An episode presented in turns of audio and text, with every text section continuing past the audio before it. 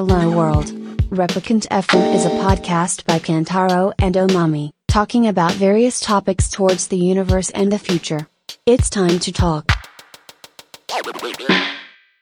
ブログのファンだったからさ。ブログ？ブログ、六本木エクスプレスブログの、もう、ハテナブログでしたっけあれ？ハテナでしたね、ずっと。その時、それこそテイさんから教えてもらって、うん。すごい人おんでんで、って言われて、六本木エクスプレスって言うねんけどさ、つって。めっちゃ早いで、あの人、とかっていうところからする あ、そうか。じゃあ、もともとハテナブロガーっていう感じだったんですそうです。ねはい。ええ。なるほどね。毎日しかも更新、毎日ですよね、あれ。まあ、ほぼ毎日ですね。トレーニング、朝トレーニングしてうん、会社行って、帰ってきて、はいはでそれを淡々と書いてるだまあ、け。でも本当ね、あの、なんつうのこう、エッセイ的なんじゃなくて、あの、ほ、ほぼこう、日々の記録なんで、まあまあ自分の記録目的で書いてたんで、い。はいはい。もうあの、まあ、ね、何時起きた、何食った、どんなトレーニングしたとか、もうほ、もう9割そんなことですね。なるほどね。でも、積み上がると、もうめちゃくちゃそれが面白くて、レースがさ、うん。一定期間どっかであるじゃん。はいはい積み上がってるの読んでそれ読むと、うん。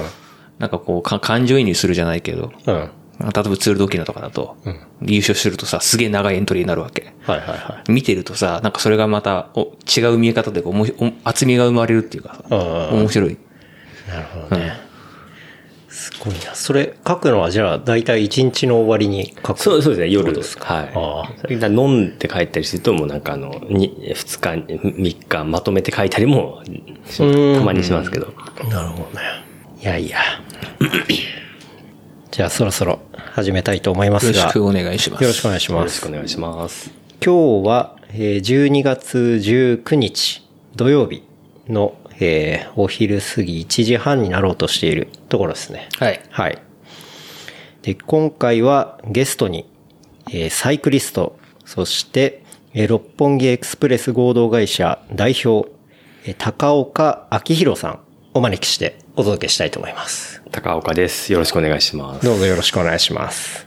お願いします。お願いします。完全に僕は高岡さん、あの、先ほど始めましてっていうところで ありまして、あの、まあ、収録をね、あの、始めているというようなところではあるんですが、あの、まあ、ざっとちょっと、あの、略歴というか、はいあの、ご紹介させていただければと思いますが、えー1977年10月生まれの今42歳、え、43 43ですね。ですね。3になりましたね。3になりました。というところで43歳、えー神奈川県生まれ、東京都内在住、えー98年、えーロードレース世界選手権のアンダー23日本代表。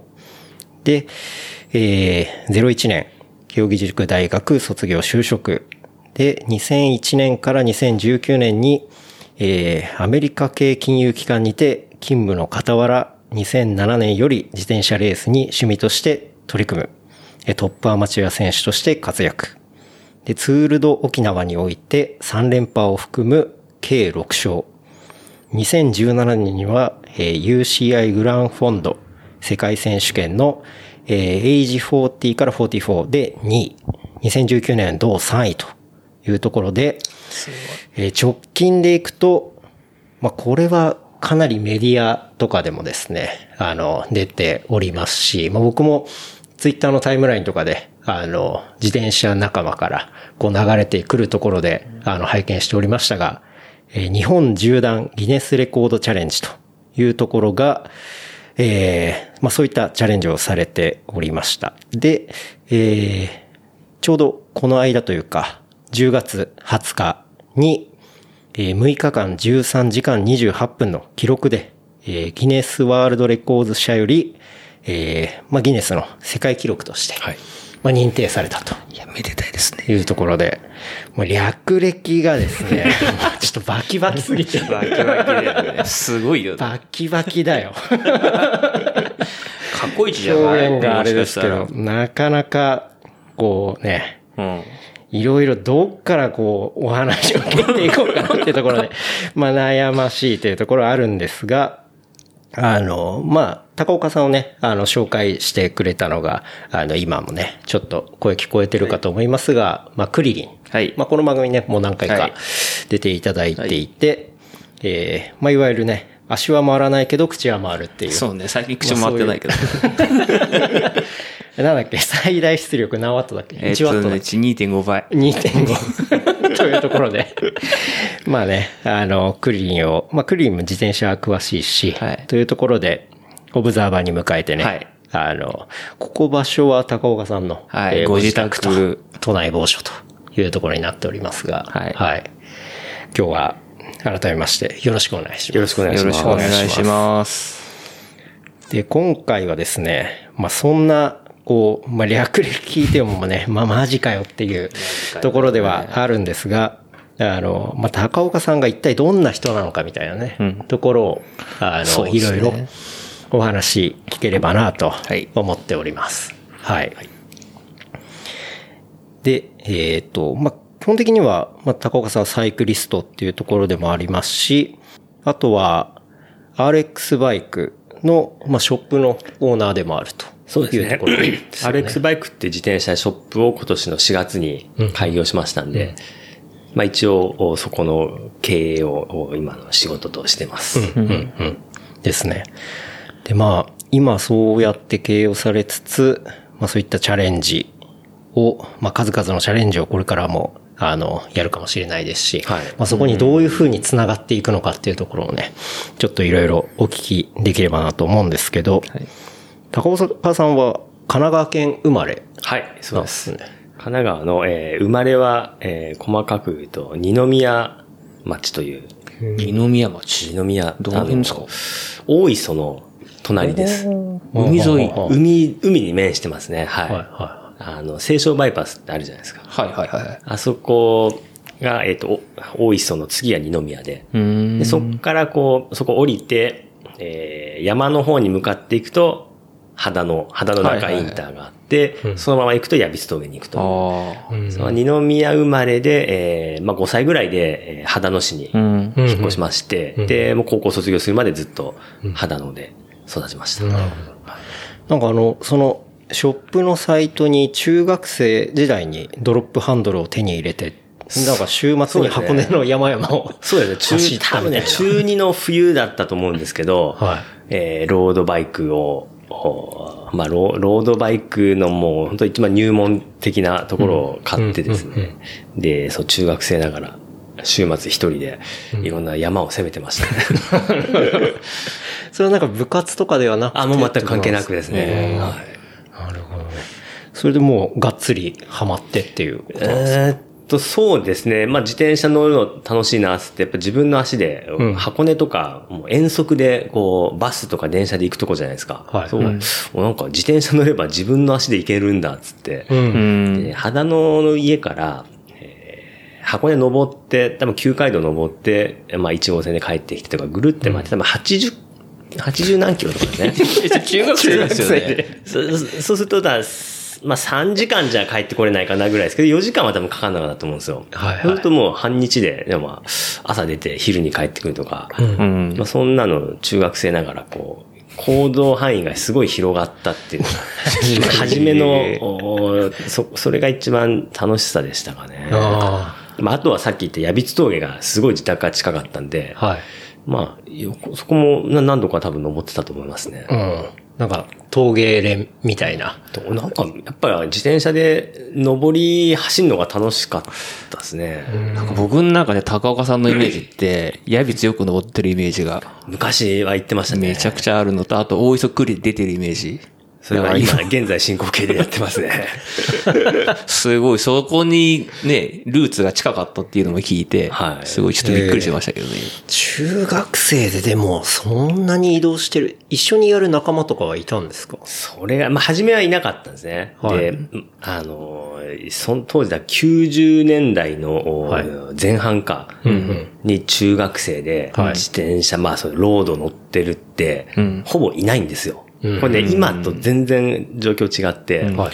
今はね、まあ自転車マイナー競技とはいえ、多分、その当時と比べるともう爆発的に増えている。増えてますね。はい。まあ、競技人口って言っていいのかわかんないですけど、その、まあ、趣味としてん、ロードバイク乗ってるっていうのは、すんごい増えたなっていう印象ですけど、当時中学生でなんて、まあ、基本いないもんだと思ってたら、はい。あのー、もう本当多分買って、さ半年もしてないうちだと思うんですけど、自分がこう自転車で走ってたら、あの、ほ本当同じぐらいの年代の子がロードバイク乗って、あの、はい。話しかけてきて、まあまあ向こうも珍しかったんですよね。なんかこう、ど、ど、どこ住んでんですか？どこ行くんですか？とかつって。で、一緒に走りましょうみたいな感じで、で、そいつとお一緒に自転車で山とか走ったんですね。はい。うん。で、そう、それで、あの、当時、まあ、もちろん、こう、家電の時代なんで、はいじゃあちょっと来週も一緒に走りましょうとかって、こう、電話番号を交換して、そしたら、次の週金曜とかに電話かかってくるんですよ。はいこあの今今週、で明日練習どこ行きますかとかっつって。はいはいはいで、いや、本当ね、ちょっと一個面白いなと思ったのは、もう彼はその、一緒に練習しましょう。あこれれ練習なんだと思って、自分はサイクリングでやってたけど、なるほど。何の練習なんだって、なんか話聞いてたら、あの、まあ、自転車のレースがあって、はい。出てるんですよ、つって、まあ、そのお父さんが、あの、じアマチュアチームを、まあ、主催していて、で、えーまあ、と当時、あの、東京トロードとか、修善寺でやってるのとかに、えーまあ参戦してたんですね。なんでそういうロードレース出て、出るための練習だったんですけど、自分にとってはただのこうサイクリングのツールだったんですけど、そこでこうなんかサイクリングとして始めたのが気づいたらこう、練習をしてると。なるほど。またね、それも全然嫌いじゃないんで、ん運動はしてたし、やっぱその、年近い。まあ、そいつ、一個下だったんですけどね。僕は中3の時、そいつ中2で、でそいつとこう、山行って、やっぱこう、ね、ありがちな、なんとなくペース上がってって、あこいつきつそうだなと思ってちょっと ちぎってみたりとか、もう登りごとに競争してるみたいな。はいはそんなことをやってて、ん。なんで、えー、そいつと会ってから、ほ毎週のように一緒に練習してましたね。えじゃあでも、その子に会わなければ、まあ、普通に楽しみとしてやってたけど、その子が競技の世界をちょっと開いてくれたというか、そうですね。あそういうものもあるんだで、それが、あの、まあ、チームアトランタっていう、こう、アマチュアチームだったんですけど、チームアトランタ。はい。そのお父さんが、はいまあ、作った。で、はいその、あの、まあ、兄弟、し鈴木兄弟だったんですよ。うんで、その弟が、僕はその、サイクリング中ナンパされて、で、そ そのうちあの、いや、僕ね、あの、兄ちゃんがいて、兄ちゃん強いんですよ、とはいかつっはいはいて、えっと、三つ上なんで、僕が中3の時に高3だったんですね。で、すごい、すごい強いんですよ、高校生なのに。で、その、お父さんは、あの、チームアトランタっていうチームを作って、レース連れてってくれたりしてて、で、もう、その高校3年生の、まあ、鈴木真理君って言うんですけど、で、彼がもう当時からオリンピック行くの、アトランタオリンピック目指すっていうんで、チームアトランタっていう。あ、そうなんですね。そうなん。だから僕、真理君が高3の時に自分が中3で、で、一緒に練習始めたんあ、ですね。すごい。そんな、あれだったんですちょっとね。解説して、解説して。名前は知ってるぐらいだけど、鈴木真理さん。まあ、全、あの、高3の時に本当本当こんな強い人いるんだと思ったら、まあ、そのままプロになって、まあ、ね、その後、全日本選手権勝ったり、アジアチャンピオンになったり、で、アテネオリンピックにも出て、っていうトップ選手だったんですけど、結局その人と自分が会って一緒に走るようになって、で、まあそのお父さんにレース一緒に連れてってもらったりとか、はいはいはい。まあ隣町だったんで、あの、そうですね、あの、迎えに来てくれて、はいは一緒に連れてってもらったりとか、初めて会った人がそこって引きすごくないですか？強い。まあ、それは、あの、も本当巡り合いというかもう、運が良かったですね。すごくないですか、それ。い。きなりオリンピアン目の前にいるってことでしょ？だって。でままあ将来の将来の、まあ、日本のトップレベルの、そうですね。それは引きが強すぎる。すごいエリアだったのか、まあ、すごい場所だったのかっていう。まあ、ただ神奈川はやっぱ当時から、あの、結構盛んで、あの、宮田レーシングが茅ヶはい崎拠点じゃないですか。そういう、で、やっぱ強い人たちってそういうつながりあるんで、あの、自分が、そうですね、高校生の時にそういう実業団選手とか、はあのプロ選手とかと一緒に走る機会もあったり、で、まあ、別府兄弟とかもね、茅ヶ崎で、はいはいあそうですね。だから確かに。もう、ふみが中学生の時多分僕一緒に練習したこともありますし、確かに僕大学生の時にあいつ中学生で一緒に走ったりとかしましたね。別府文幸。うんうんうんうん。なんでそういうなんかやっぱり周りにそういう人たちが結構いて、すごい環境的には良かったですね。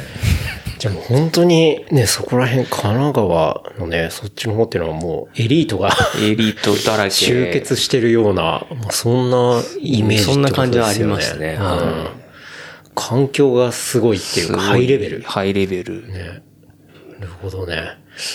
じゃあまあそこで、こう、まあ乗っていって、で、まあ高校生も、まあ引き続き。そうですね。すよねそんな感じでちょっとこう、まあ、ははまったではないけど、すごい自転車楽しいなってなってたところで高校行ったら、まあ普通の公立高校なんですけど、まあ当然自転車部なんてないですよね。で、まああの、まあ健全な高校生活のために、なんか部活は入りなさいと、まあ親がね、はい。言ってて、まあ自分もう運動は好きなんで、まあなんか入ろうかなと思ったけど、自転車ないんで、はい。まあ近いというか、まあ自分中学生の時からその走るの得意だったんで、あの長距離は。でまあ陸上部入ろうっつって、はい。陸上部入ってあの、トラックで毎日練習をしてたんですけど。やっぱね、ちょっと、あのー、つまんないなと。つまんないな シンプルにというかは、あの、まあ、自転車の方が絶対楽しい。自はい転車やりたいな。ただ部活はないと。いう、ちょっと葛藤してたんですけど、はいまあ、意外と早かったですね。もう夏前にやっぱね、そういうふうに思いながら続けるのもうん不健全だから、もう親にちょっとあの、部活やめたいっつって、で、もう一年の夏にってこもうとですね。一年の夏でしたね。で、まあ、やめるけど、おその代わりに自転車を練習すると。うんで、まあ、それ部活じゃないけど、もう学校終わって、まあ、授業終わったら家に帰って、あの、一人で練習すると。で、レースは、まあ、そのアトランタの方で連れてってもらったり、まあ、たまにうちの親父が車でレース連れてってくれたりとかしたんですけど、まあ、要はその、ね、部活辞めたからこう、ふらふら放課後遊び歩くとかじゃなく、俺は代わりにこれをやるんだと。だから、陸上部辞めるっつって、まあ別にすんなり、OK だったと思うんですけどね。うんうんうんまあとりあえずそれで辞めて、もう、お平日は基本一人で練習して、はい週末は、まあさっきのあの鈴木兄弟にはい一緒に揉まれて、っていう高校時代でしたね。すごいな。高校時代。一人で、まあ平日はですけど、一、人でだってある程度追い込んだりするわけじゃないですか。あそうですね。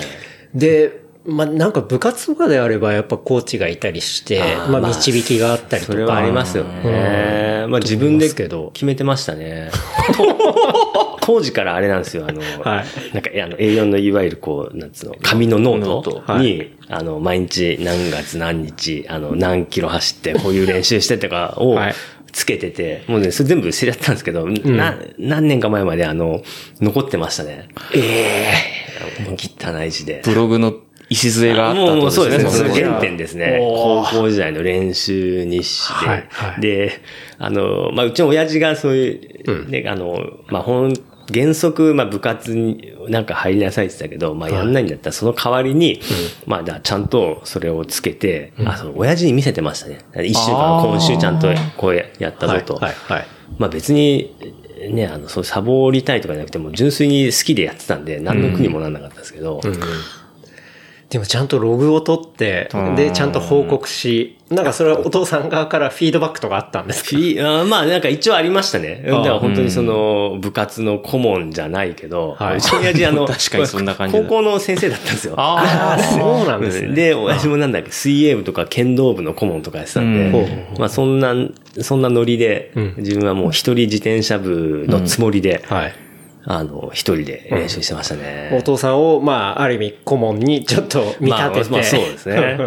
でね、高校生なんで、あの、どっかで関東大会が宇都宮であるとかっても自分じゃいけないんで、うん。まあ確かに。親父が車で連れてってくれたりとはいはいはかして、で、まあ当時からそう、さっき言ったあの、自分で考えて、インターバルトレーニングとか、ねしな何曜日はこれやるとかって、一応考えてやってたんですけど、はいまあ、やっぱ思い出しますね。当時もあの、やっぱインターバルって一番きついんですよね。うんうんなんかあの、そうですよね。ああ、明日インターバルか、とか思いながら、もうなんか学校でも、ああ、今日帰ったらあれやんのかきついなとか思いながらも、はやってましたね。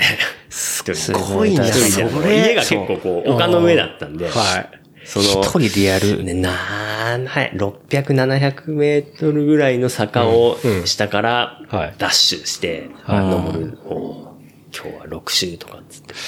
いや、なんかそれ自分で計画できるのもすごいし、それをね、その高校生でちゃんと全部ね、実行する鉄の意志っていうか。やり抜く力がすごいそこ。もすごいです。まあでも単純にやっぱ好きで楽しくてっていうところが原動力になったっていそうですね。好きで。で、まあ、その、平日、高校時代は、本当ね、なんだっけな、その、6限が終わって帰って、よ4時、4時に家帰って4時半から6時とかうん。に練習。で、冬はもう真っ暗なんですけど、はいうん。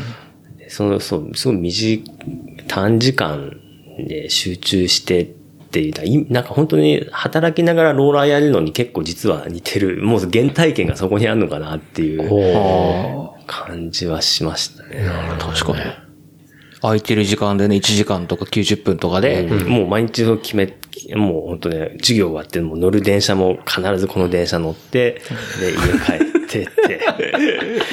あれだ、なんかちょっと一郎的っていうか、なんかもう決まってるところをもうきちっとこう守っていくっていうのはもうね、その学生時代からっていうところなんですね。そうですね。でも、あの、なんかレうん。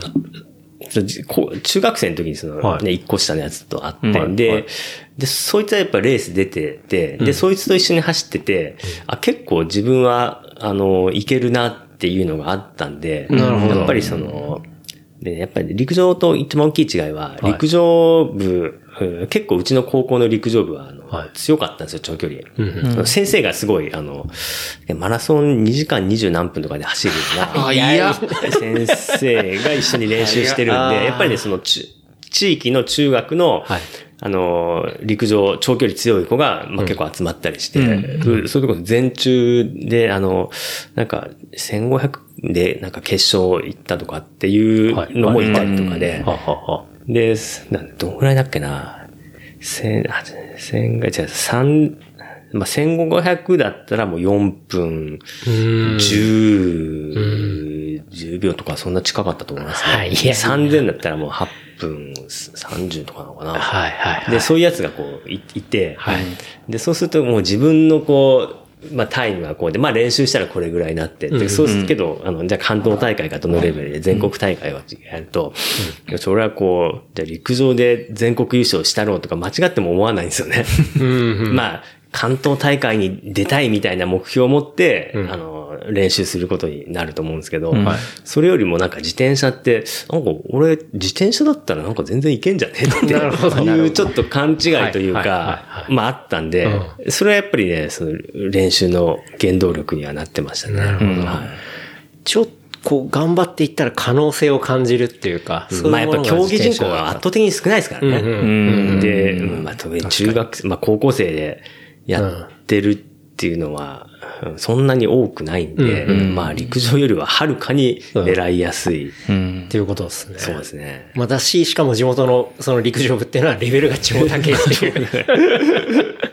それは確かにな、なかなか、まあ異次元レベルのものがね、その分中で当たり前みたいな感じになってると、ちょっとくじかれるっていうか、やっぱりあの、あーまあ当時から、うんあの、まあどこで自分が勝てるかっていうのは多分自然と考えてたのかなと。うん。なるほど。なるほど。まあ今でもそうですね、なんか頑張って完走レベルのレースを走ってもあんま面白くないかなと思って、やっぱり自分がちょっと頑張ったら上位で、あの、うまくやれば勝てるかもしれないぐらいが一番多分面白いと思うんですね。はいはい。練習にしてもやっぱりすごいモチベーションになりますし、うんうん。まあ、当時からそんな感じでしたね。自転車の上り坂だったら、んあの、まあ、同世代だったら多分負けないなっていうふうに思ってましたね。うんうんその当時からなんか、そうやって自分が勝てる場所っていうのを、なんか割とある意味それ冷静に見てるってことじゃないですか。うん結構それって普通の、まあ、中高生にあるのかなって、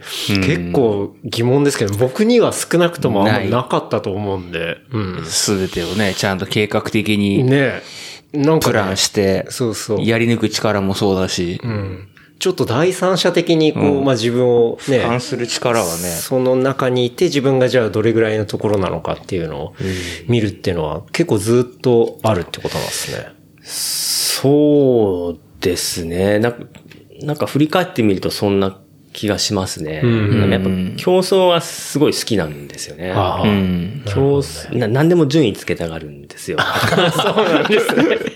そうなんですよ。はあでそうだから全然話変わるんですけど、はいまあ子供がいて、学校で通信簿とかいて、なんかすごいあやふやなんですよね。うん。あ昔のい今の学校ってことですか？うん、うちの学校だけかはわかんないですけど、はい。昔はもうね、ちゃんと5段階とか、まあです10ね段階とかででも上位何パーセントが10でとか吸ってて、中間テストとかやっても、もうなん、この科目は何番何番とかだけど、なんかそういうすビビットにこう数字が出てないんですよ。なんかすごい親としては、うちの子どのぐらい日すんだろうってすごいなんかね、ちょっと納得いかなくて、もっと、いや、ダメならダメで、もう何番ですよとかって、はいはいはい絶対、もう子供の時はもうずっとそうだったんだよ。あの、とにかく、もう順位つけて欲しくて、まあその順位でこう争うのが、もうなんか生きがいにしてるみたいなのがあったんで、え 今の評価ってどどうなるんですか？じゃあ。その、なんかね、よなんかあよくできました、できた、頑張ろうみたいな。まあまあ低学年ですけどね。まあ、はい。そん、そんな感じで、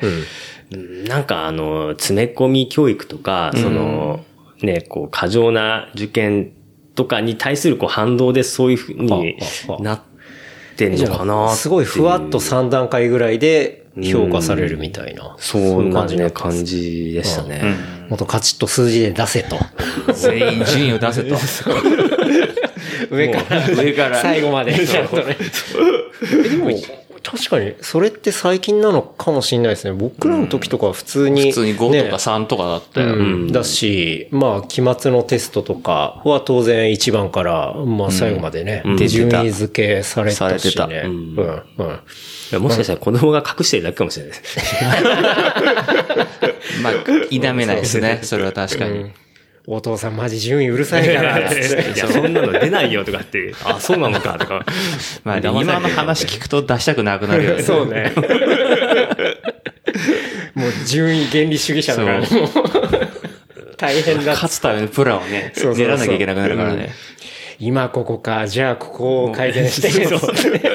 まずここ目指そうみたいな。で、そのために何が必要かちゃんとわかるな。いやでもそれってすごい大事だと思いますけどね。大事うん。なんか仕事にも生きてくると思うし、まあ当然スポーツもそうだと思うし、うん、うん、うん。確かに。いや、面白いな。でも、そうやってね、自分の場所っていうのを常に結構まあ冷静に見ていて、まあ高校は一人部活というか、そう、あの、それがね、1年生の時そうで、で、で実はね、2年生になった時に、あの高校の、え、1年の時の担任の先生に、あの、部活動として、こう、ちゃんと作ってくれっつって、要は、あの、そうすると交代例に登録するんですね。はい。はい。晴れて部活として。で、そうすると、あの、要はインターハイとかに出れるんですよ。で、一人部活やってると、あの、やっぱ当然ね、インターハイとか、その交代連の大会出れないんですよね。確かに。認定されてないからそうねそう。そう。なんで、2, 2年生からは、あの、一応部活を作って、ただ、その、ね、自転車何にも知らない顧問の担任の先生ですし、はい。はい。その、ね、部活動中に交通事故とかしたら嫌じゃないですか。うんなんで、あの、活動はしませんと。ただもう大会出るためだけに、うんうん。で部活動じゃなくて、あの、もう帰宅して、ああくまでも個人の活動として今まで通り練習するけど、例えば国体合宿とか、国体強化、えーあの合宿とか、はいもうそういうのにしてもやっぱり交代連、高校の代表としてじゃないといけないんですよ。そのために、高校の自転車部っていうのを名前だけ作ってもらって。なるほど。じゃあもう手続き的に、そうですね。はい。あの、直訴して。もうあれですよ、あの、まあなんか無地のジャージに、はいこう、高校名を書いたあの、なんか布切れ貼はいはいって、それで大会出たりとかしてましたね。ええ一人部活。すげえな。まあでもちゃんとそれはね、あの、学校側もまあ認めて。くれて名前をちゃんとね、作っっててくれて、はいやってくれましたね。で、僕が確か卒業して、えーもう部活は消滅したと思いますけど。ああ、もう、はいじゃあ本当人いに。ないんで。高岡さんのためだけに作られた部活。うんはいがちゃんとそういう、あの、オフィシャルのものに出るためのはい手続きだったってことですね。そうですねうん。まあでも言われた学校側もね、もうそうやって毎日やってるし、なんなら実績はね、ノートを見せれば、やってますしって。まあ学校側もね、まあそれはね、全然認めるものですよ一応ね、一回高校の時に全国大会では優勝してるんですよね。はい、はい、はい。ということで、まあ学校にもちゃんとなるほどはい、恩返しというか、はい。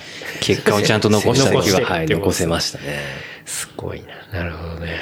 全然また余談ですけど、あの、はいで、僕が行ったその学、多分ですね、卒業してすぐ、もう自転車部誰もいないからなくなったと思うんですけど、で あの、そこの同じ高校の卒後輩で、あの、高杉くんっていうね、あの、ズイフトの全日本チャンピオン。あれ、ずいぶと最近ですよね。ズイフト、まあ、2, 年前かなそう、か、あの、Zwift の全日本選手権ってやった時に、はい彼がチャンピオンなんですね。彼が実は同じ高校なんですよ。まあ、全然自転車部じゃないけど。なるほど。え、てか、 Zwift って、なんかそういう日本選手権があるんですこの間なんか世界選手権やったからね。そう。だから19年やって、で、今年はなんかコロナでできなかったんで、まだ1回しかやってないんですけど、はい、はい、は Zwift の全日本選手権ってね、すごいレベル高いですよ。どね。結構日本高いと思いますね。うん、うん。それが、まあ、後輩。後輩。ではい。それ偶然。偶然です。偶然。めちゃめちゃエリートというか、まあ、すごい人がね、そうなんですよ。いるんですね。すごい。じゃあまあ、それで高校生活、まあ3年間、高校生活はもう、自転車にじゃあ自転車しかやってなかかったですね。っていうことですね自転車以外はやってなかったな、多分。うんうんうん何やったかな。いや、もう本当ね、学校の勉強と自転車乗る以外ははい何もなかったと思いますね。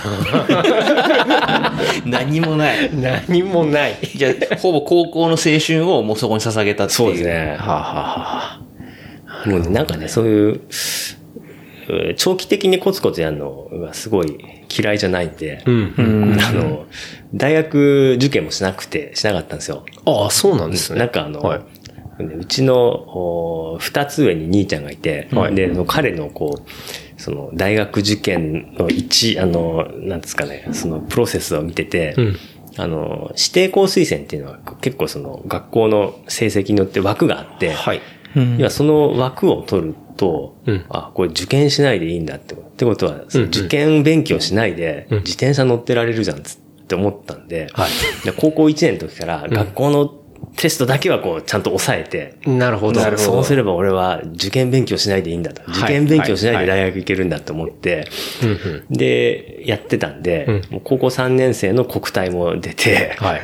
でも高校3年生の秋には自転、あの、車の免許取り行って、はい。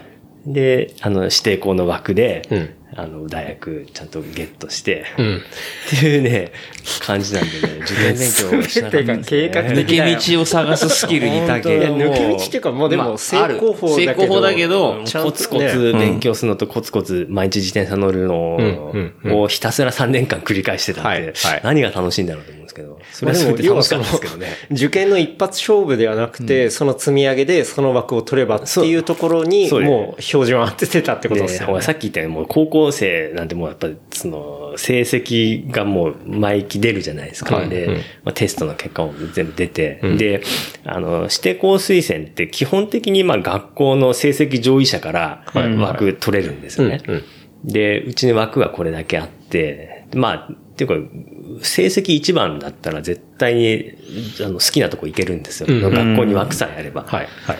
じゃあもうそれをやろうと思って、うん。あの、なんか、ね、受験勉強する奴らってあんま学校のテストなんて、まあ予備校行って勉強してるけど、うんうんなんか学校のテストなんてね、やっても意味ねえみたいな、はいはいはいい奴らがいるのを尻目に、うんあの学校の勉強しかしてなかった。なるほど。なるほど。ねまあ、こうあの、学校の勉強なんてね、簡単なんですよね。みんなができるように。で、じゅ で、大学受験ってあの、落とすスクリーニングのためになんか難しい問題とかやるじゃないですか。はいはい学校のこんなのだって誰でもやりゃできるじゃんと思って、うんうんそんな難しいことなかったんで、簡単なことを。確かに簡単なことをなんか淡々となはい。はい。その思考をだから17、8で身につけてるっていうのがちょっと異異常なのかなって。一体どういそう。う、こう、育て方をされたんだろうなっていう。のがめちゃくちゃ気になります大人になった時に、振り返った時に、ああ、あそれよかったな、こうすれよかったなっていうのが通ってきた道だから、割とわかるじゃないですか。うん。指定校の話だって、後から考えればそっちでやった方が絶対いいよねとかって。今そう聞くと、確かにそうだなと思って、まあ受験なんてね、お金払えれば、テストは受けられるし、そうそうそう。そうそのために落とさなきゃいけないっていう目的があるから、ああいう難しさになってたりっていうのはあるけど、まあ普段の、リアルタイムの試験は確認ですもんね。ちゃんと学習してるかどうかや、別にやればみんなできるけどみんなやってないだけじゃん。その、だからさっきのね、俯瞰してるっていう話だと思うんですけど、そこって。多分17、8って俯瞰できないし、今の多分30代とか僕ら30代ですけど、今のリアルのとこもそんな俯瞰ってできないと思うんですよ。だからそれをできてるっていうのが、もうなんか、え、それ、な、なんていうんですかね、こう、本当にじゃあ、学校に入る前っていうか、小学校とか、例えばもっとその前とか、なんか、お父さんお母さんとか、どんな感じの人だったんですか？あのね、小学校、まあそのね、僕がそうなった、あの、きっかけというか、はい。もう結構理由は明確で、うん。まあ、あの、親が自分のそういう性格を知ってそういうふうにやったのか、もしくは親がそういうことをした、したことで自分のこういう性格が形成されたのかわかんないですけど、うんうん。あの、まあ、さっき言った親があの学校の先生だったんですね。はい。まあ勉強はちゃんとさせなきゃいけないと。で、ただそのやっぱ塾、学校をおろそかにしてはい。塾に行くっていうのは、うんうんあんまり良しとしなかったんですよ。うん。まあね、学校の教育の現場の人だから、うんそれをしっかりやりなさいと。でだから塾に行かないで勉強をしていて、で、そうそうすると塾の月謝が浮くじゃないですか。うん。だから、あの、じゃあちゃんと自分で勉強して、成績がもうそれこそ、じゃあ学年何位だったらいくらとかもね、あの、はい。ちゃんと賞金表じゃないけど、あの、今度テストで何位だったらいくら、何位だったらいくらっていうもうね、あの、テーブルがあって、でそうするともうね、もう自分はね、中間テスト、期末テストはもうお小遣い稼ぎとしか思ってなかったんで。なるほど。なるほど。だからちゃんと餌が分かりやすくそ、人参がぶら下げられてるってことですよね。しかもその餌キャッシュなんですよ。学年一番だったらいくらとかで、それを原資に僕ははい中2の冬に、はい。あの、ロードレーサーで、あれ11万円だったんですね。はい。丹下の黒森ナンバー2に105がついて、でそれは自分の貯めたお小遣いで買ったんですよ。なんで貯まるかっていうと、もうテスト、勉強してると、まあその、親、要は親が塾に払うお金を、はいもう塾行かないでやってたから、で、まあ成績良かったら、お金あげ、あの、お小遣いあげるよって、そうかそうか1年間稼ぐので結構ね、結構な金額なんですよ。なるほど。まあ、それでも塾の費用よりは、まあまあ、親的には。あとはね、その、ね。ね、い生かされる、いい行ってやらされるじゃなくて、まあ一応ね、モチベーションはなんであれ自発的にやってたんで。確かに。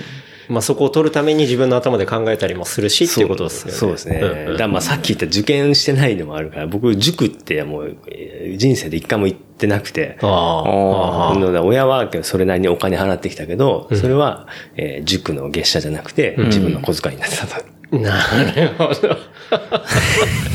すごいな、もう、そういう教育というか、まあでも、ある意味健全。健全だし、まあ、まっとうというか、うんうん要は、ドライブするために直接的にうん働きかけてるのがそこってことだよね。親もそれに対してどう思ったかわかんないけど、まあ、と、とりあえず、あの、塾に行かないで、んけど自分、こいつは自分で勉強してるなっていうのは、うん。で、まあ、よかったんじゃないですかね。なるほど。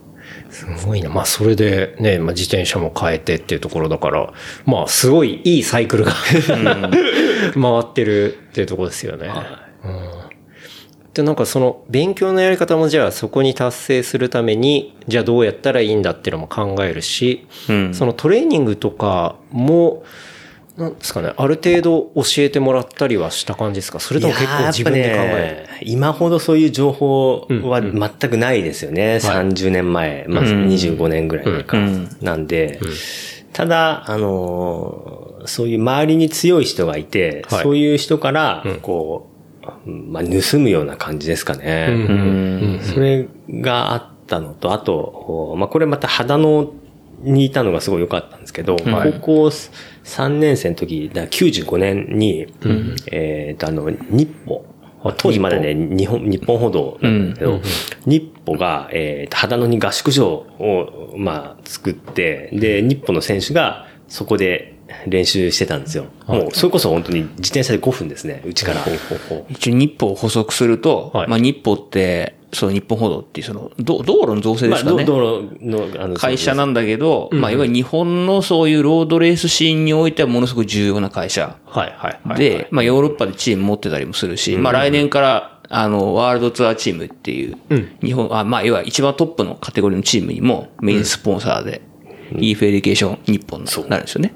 多分それでツール・ド・フランスとかもね。ツールフランスも出るっていうので、まあそこにさっき話出た別府史之選手が移籍をなるほど。はい、したりとかっていうのがあるので、まあ、その日本のロードレースカルチャーにおいてはものすごく重要。なスポンサーで会社。ね。まあ当時、30年ぐらい前は、まあ、国内で言うとやっぱり島の日歩っていうのがまあ二強っていう感じで、もうおそこの2チームがやっぱり強くて競ってるみたいな、その一角の NIPPO で、まあ違うのは、島のは結構ドメスティックで、いわゆる日本の実業団レースをメインにやってて、で、もう当時から日歩は、あの、まあ大門さん、もう当時から大門監督がいて、もう、大門監督っていうのはその名物の監督がいて、い未だにやってて、そう。に日本、もう日本人だかイタリア人だかわかんない。まあ要は、世界に行きたいんだったら結構その、大門さんのとこに行きなさいじゃないけど、まあそういう人まあ、その向こうとのやっぱりすごい太いパイプがあって、まあ当時から、そうですね、大門さんは基本あんま日本にいなくて、で、選手も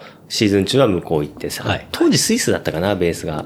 で、けど日本の合宿所は秦野に作って、で、もう近かったんで、そこで一緒に練習させてもらってて、高校3年生の時ですね。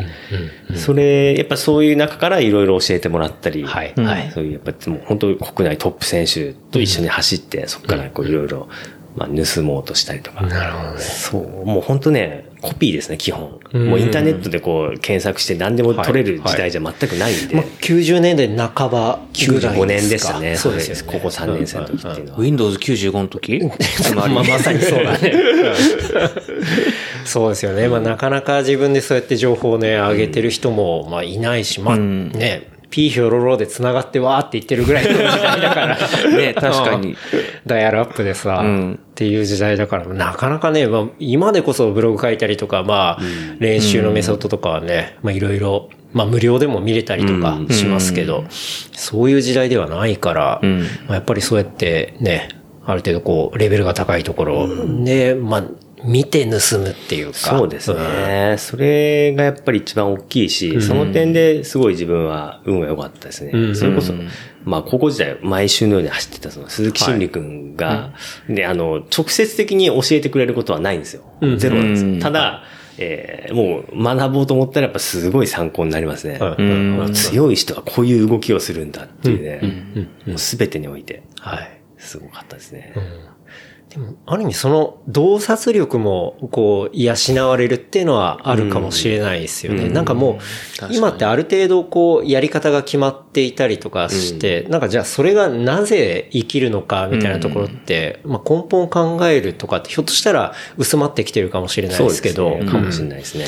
なんかそう、なんでこうなんだっていうのをこう、自分の目でね、間近に見て、考えてそれを自分に活かすっていうところって、まあなかなか結構原始的ではあるんですけど、なんかね、結構そういう武道とかでも、まあ、見て、こうね、まあ、盗めとかなんかそういう道系で言ったらあるけど、うん。なんか、それを割と字で言ってたっていうか、なんかそういうのをお話を伺ってまあ当時多分それしかなかったからね。そうそういう、うんそれは身についてたと思いますね。うんうん。まあそれででも、まあさっきの学業でいくと、まあ普段のテストをちゃんとこなし、で、まあ指定枠も取り、っていうところで、まあ大学にじゃあ今度は進んでいくそうわです。けですよね。そうですね。はい。うんうん。まあ引き続き、それはまあ自転車競技もやってそうですね。大学入った時に、はい。えーまあ、高校生の時に、えーまあ一回ちょっと優勝したのもあったんですけど、あの、割と、お上りで、上りがきついレースとかだったら、多分同世代には負けないなっていう結構自信はあって、で、うーん、まあ、当時何を目指してたかよくは自分でもはっきりしないんですけど、まあ一つは、その、さっき言った日本ってね、すごい、うんはい、あの、強豪チームなんですよ。うんうん、で、高卒で日本入るとかって、多分あんまりなかったんですよ。まあ、まあ、いましたけど。うん、それで、たまたま近くで、うん、お前意外と走れるなっていうことで、あの、日本で走んないかって声かけてもらって、で、90、6年シーズンかな、はい、あの、大学に進んだんだけど、その大学のいわゆる学年っていう、大学自転車部じゃなくて、うん、大学通いながら日本に所属して走ったんですよ。うん。うん、ただ、それが、あの、まあ、結局なんか、そういう結構、うんなんか、ふわっとしたモチベーションっていうか、なんか、あ、に日本で走れんだ、みたいな。多分そう、もうそこはほゴールみたいになってて、で、まあ、自分はその、ヨーロッパ行ってプロになりたいとか、ツードフランス走りたいとか全く思ってなかったんで、だからあんまりあの一年は結構無駄になってしまったなと思って、チームも、あの、まあ、結構その、なんですかね、あい曖昧な感じで、契約書交わしたわけでもないし、あのーなんかまあトレーニーじゃないけど、まあとりあえずなんか自転車とジャージやるからもうまあ走っていいよぐらいな、勝手にやっててぐらいな。ほうほうほで、あの、ね、シーズン中はもう彼らもあのヨーロッパベースにしてるんで、日本は僕行って別に一人で今まで通りやってるだけで、う。うん。で、まあやっぱ大学入ると高校生と全然違って、うんまあ正直あの年あんまり練習してなかったですね。うん。なんでね、1年はね、かなりもう何もない1年で、うん。当然そのシーズン終わりに、まあ日歩は、まあどういう形だったかわかんないけど、あの、まあ当然もう来年は辞めるっていう話で、うん。でで、全然自分は覚えてないんですけど、まあ他の人から聞いて、どうも秋に、えー僕はあの、浅田明さん。はい。浅田さんっていうのは、今、ロードレースの日本の監督の。人が、はい。いまして。あの、当時から、えっ、と、浅田さんは、まあ結構若かったんですけども、選手引退して、その、お育成というか、チーム運営の方にうんうん、もう舵を切っていて、はい。そういう若手チームを作ってたんで、うんうん。そこに、えー入れてくださいって、多分僕がね、秋に話してたらしいですね。うん。あ、なんか、今の自分の中でも記憶がちょっと曖昧なんですどうどうどういう経緯で入ったんだっけなって、あの、よく覚えてないんですけど、でまたそれがあの、厚木にあ、ベースのチームだったんで、まあ家も近いし、もう中学生の時からその店出入りしてたんで、あの、まあそういう自然な流れで、なるほど。で、日歩辞めて、97、98って、まあ当時エキップ浅田っていう、はいはいはい。えっ、と、位置づけ的にあの、ブリヂストンチサイクリングチームっていう、あの、まあ、ね、島の日報と並ぶ、こう、あまあ、アイサンブリヂストンとかあって、その本当に実業団チームの競合チームの、お監督も確か浅田さんがやってて、で、そのサテライトチームみたいな位置づけで、だから、あの、浅田さんが同じ監督が見てるんで、その若手チームっていうことで、リマサンズ厚木っていうチームに入って2年間うん走ったんですね。そこはね、やっぱりこう、まあ、日本でのその空白の1年があったんで、あの、ちょっとこうが、気持ちを入れ替えてというか、うんその2年間は結構ね、よく自分でもいい結果出せたし、うん強くなれたと思いますね。なるほどね。まあ、ちゃんと練習のメニューも、まあ、しっかりああってってことそですよね。その時はもう浅田さんが、うんあの、もうね、ファックスで週1回の今週これ、ファックスですね。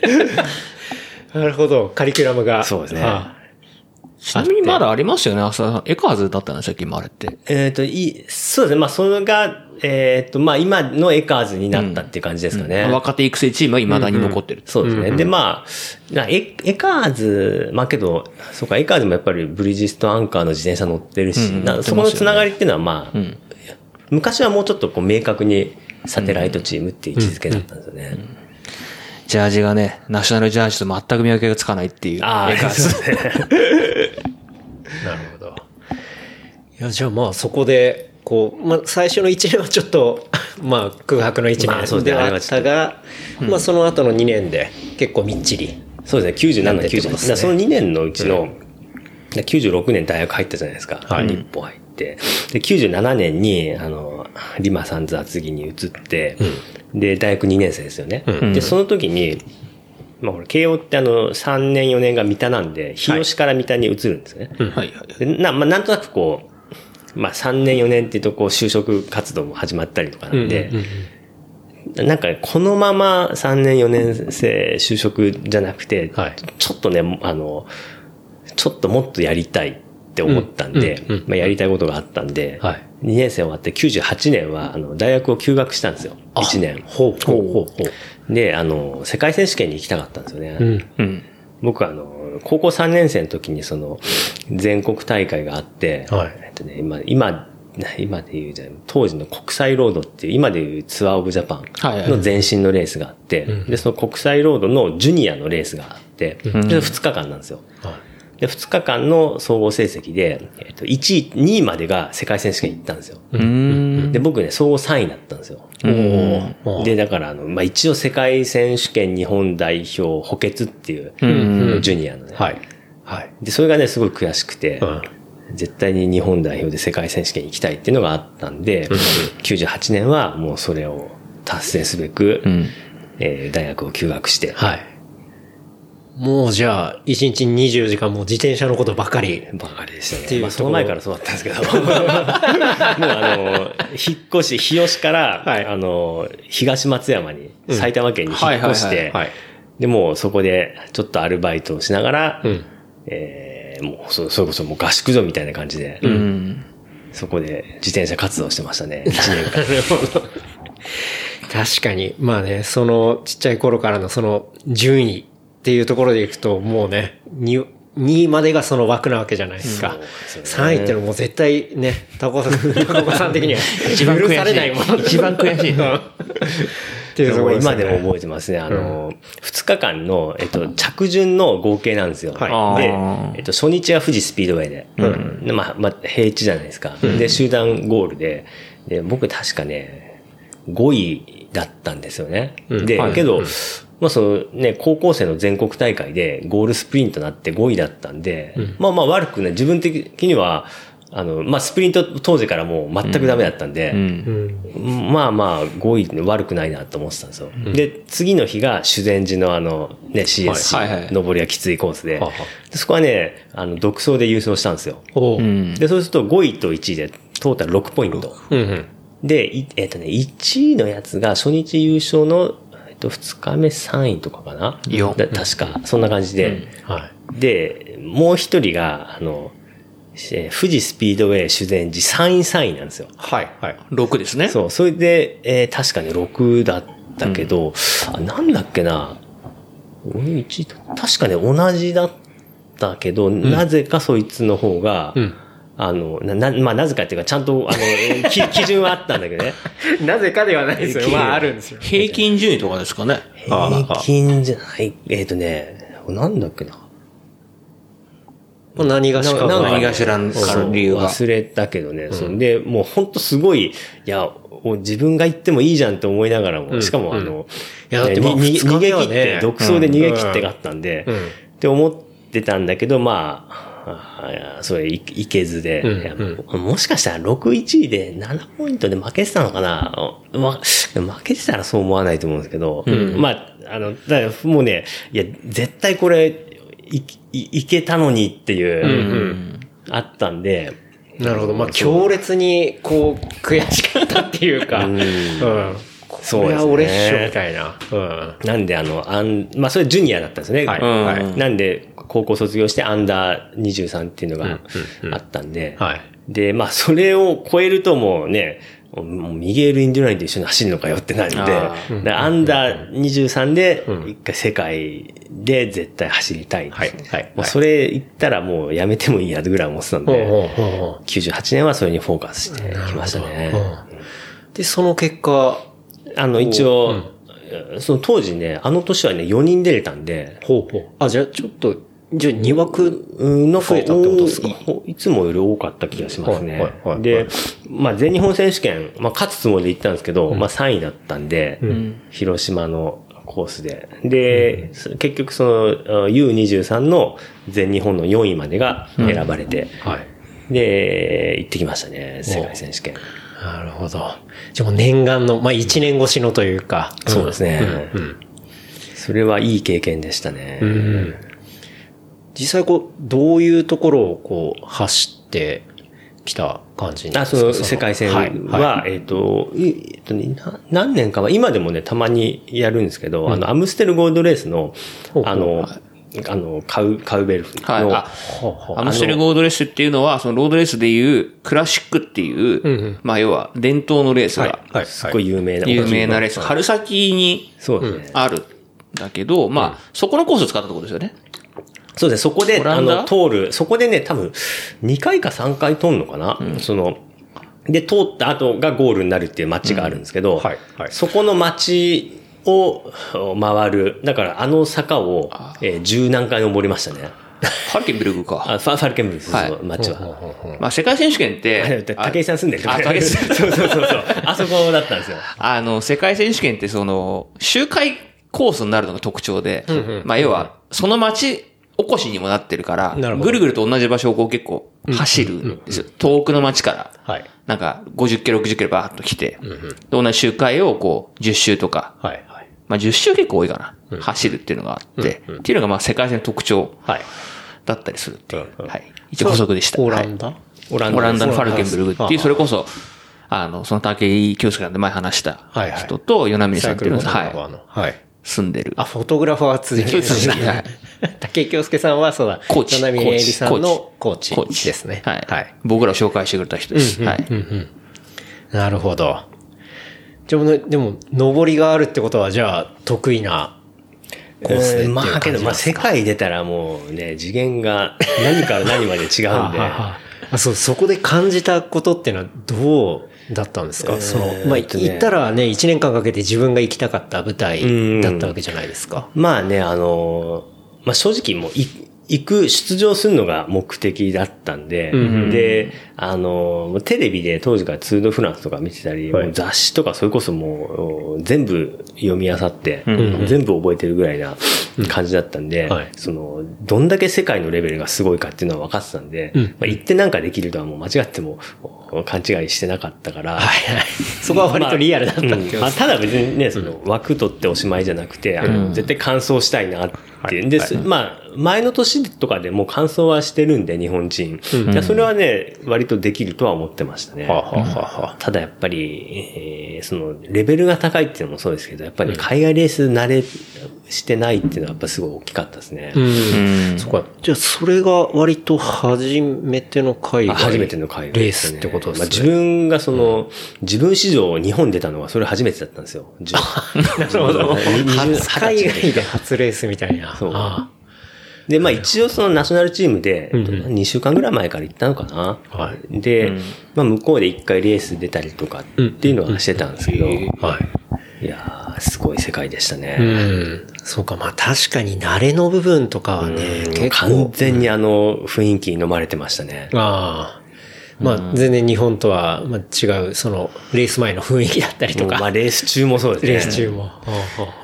確かに観観客でね、僕も世界戦2回見に行ってるんですけど、やっぱ確かに日本のレースは全然雰囲気も違うし、そもそも世界戦自体が結構異様なテンションで、街のテンションも違いますよね、そもそも。僕、観客でしか行ってないから街の、はい。あれしかわかんないけど、もう街がずっとお祭り騒ぎみたいな感じで、日本よりも全然、例えばアンダーとかだと日本ってそんなお客さんいなかったりうん。うん。するけど、もう周回コース行くと結構お客さんで埋まってたりとはいかするし、まあもうね、その街は世界戦ウィークっていう感じで、ね、ウィークって感じすごい盛り上がってるし。なるほどね。まあその中にポッと行くと、やっぱり、こう、雰囲気にちょっと飲まれる的なところがあったってまあ、やことですっぱそうですね。しかも初海外。初海外。日本語がない場所に行くのが初めて。ああまあ時差もありますし、時差もあるしそうですね。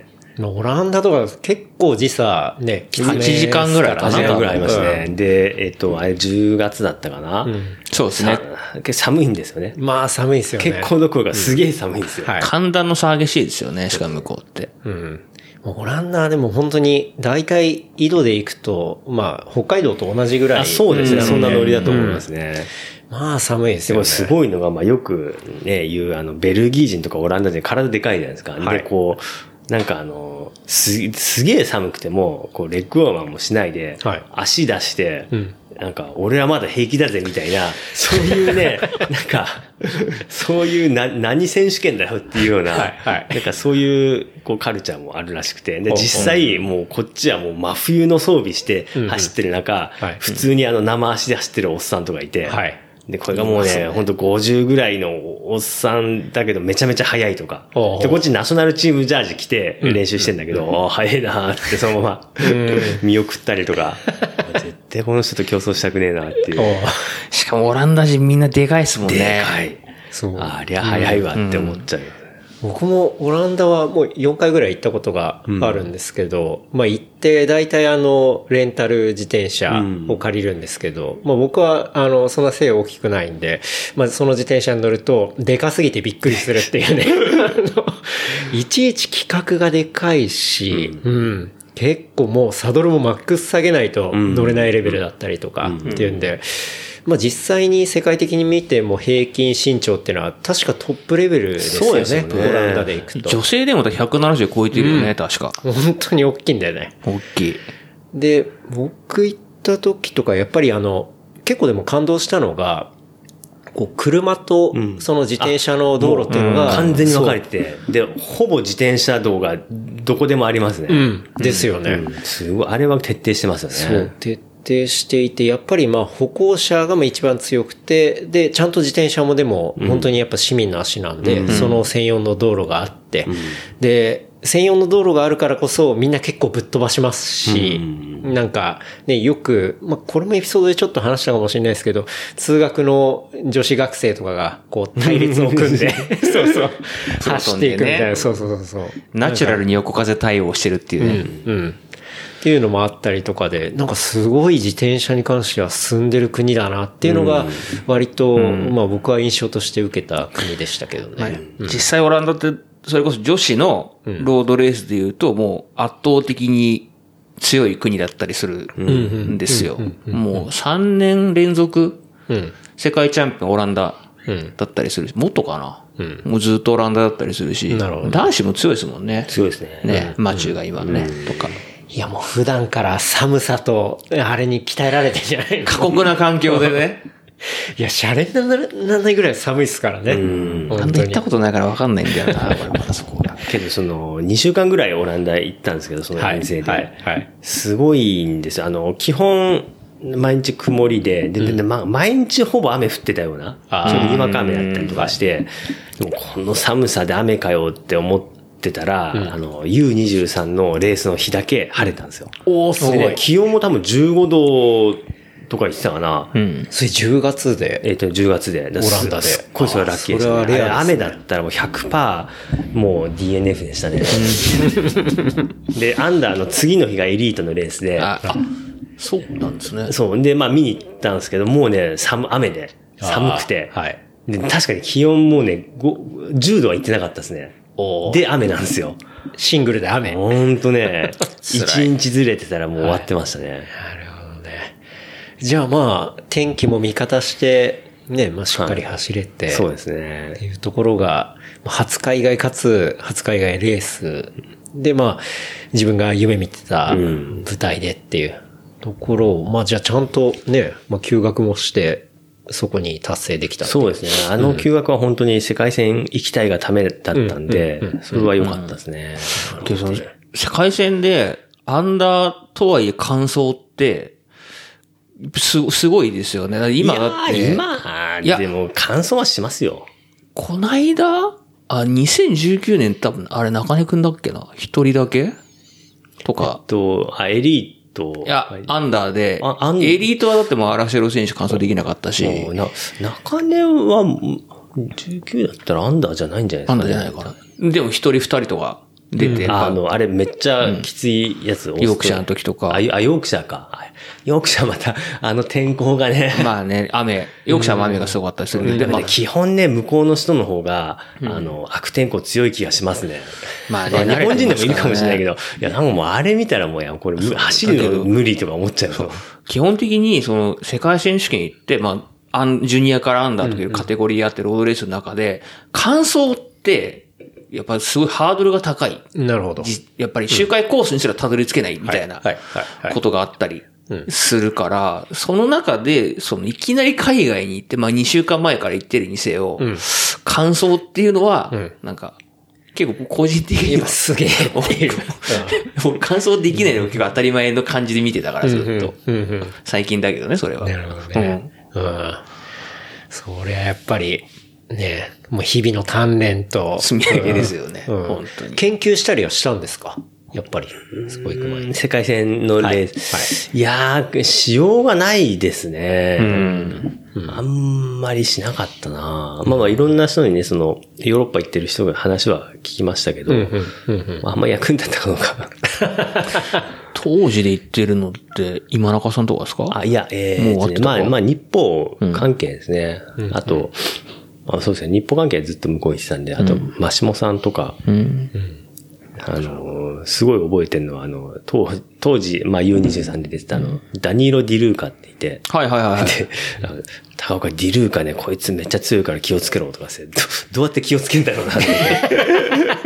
あの、ね、その後ジロ勝った。はい。まあ、剥奪されてるかもしれないですけど、もうすごかったですよ。あの、僕が出たその U23 で、えーっと、 one, two, three イタリア。はい、はい、はい。で、えーっとね、ディルーカ3位かな？うん。優勝がイヴァン・バッソで。バッソ。で、2位が、あの、リナルド・ノチェンティーニって、ついこの間引退したんですけど、はいはいで、3位がディルーカ。で、4位が、あの、トルフスホフト。っていうね、なんかもうすごい、すごい名前が並んでまあみんなワールドクラスの人たち。でまあ、当時あの、イタリアの異様な、これなんかあるだろうなんかあるか知らないですけど、異様でした、あれは。当時のそのぐらいって、はいえーとドーピング？はいはいはいスキャンダルの全盛期でっていうかもうすよね。全員ね全員何かしら引っかかってる。あ、そういう時代があったんだ。ほう。あの時代一番黒ですね。黒だしで。その優勝した、あの、結局次のエリート優勝したやつも、あのその後ね、引っかかった、オスカー・カメンう日本には走ってたんですけどね。あ、そうでしたっけ？で、それがランスの復帰レースで、ガンから復帰して、で世界戦ね、あの、98年で、タイムトライアル、ロードレース、両方4位だったんですよ。はいはいはい。まあ、そっからの、ご存知の快進撃。はいはいでそういう時代でしたね。そう。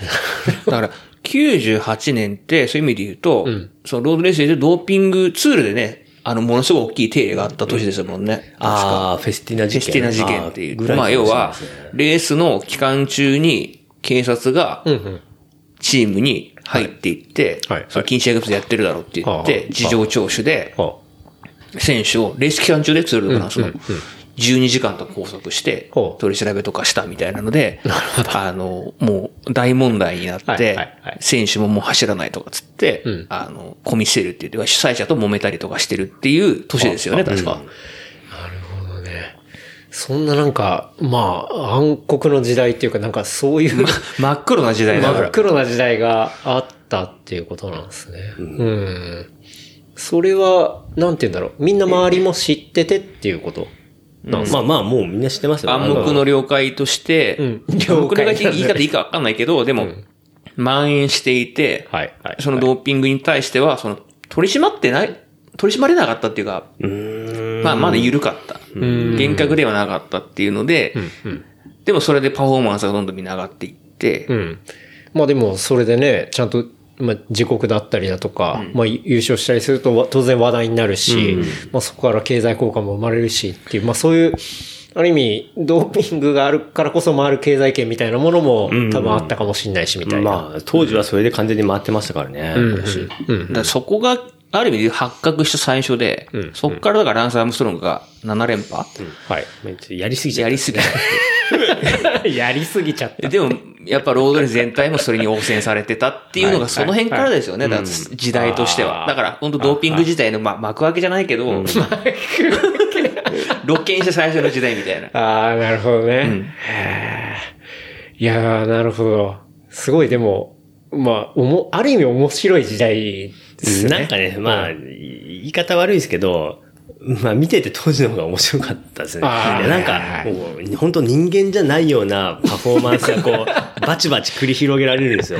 で、最近思うのうんうん。は、やっぱ山岳ステージで、ステージレースの山岳ステージやっぱり動かないですね。やっぱみんな同じ人間で、みんな同じね、パワーメーター使って似たようなトレーニングしてると、すごい差がつきにくくて、なんか、いや、やっぱみんなきついんだよなっていうね、うんうん。なんか昔みたいに、なんか、え、そっからそのスピードで行くのみたいな。まあもうなんか、あれですよね。もう信じられないようなパフォーマンスはなく、すごい現実的な世界になってるなって感じますね。当時で言うと、だからパンターニとかですよね。ちょうど。そう。もう本当ね、え、ダッシュで飛び出し、出して、ゴールまでダッシュで行っちゃうのみたいな。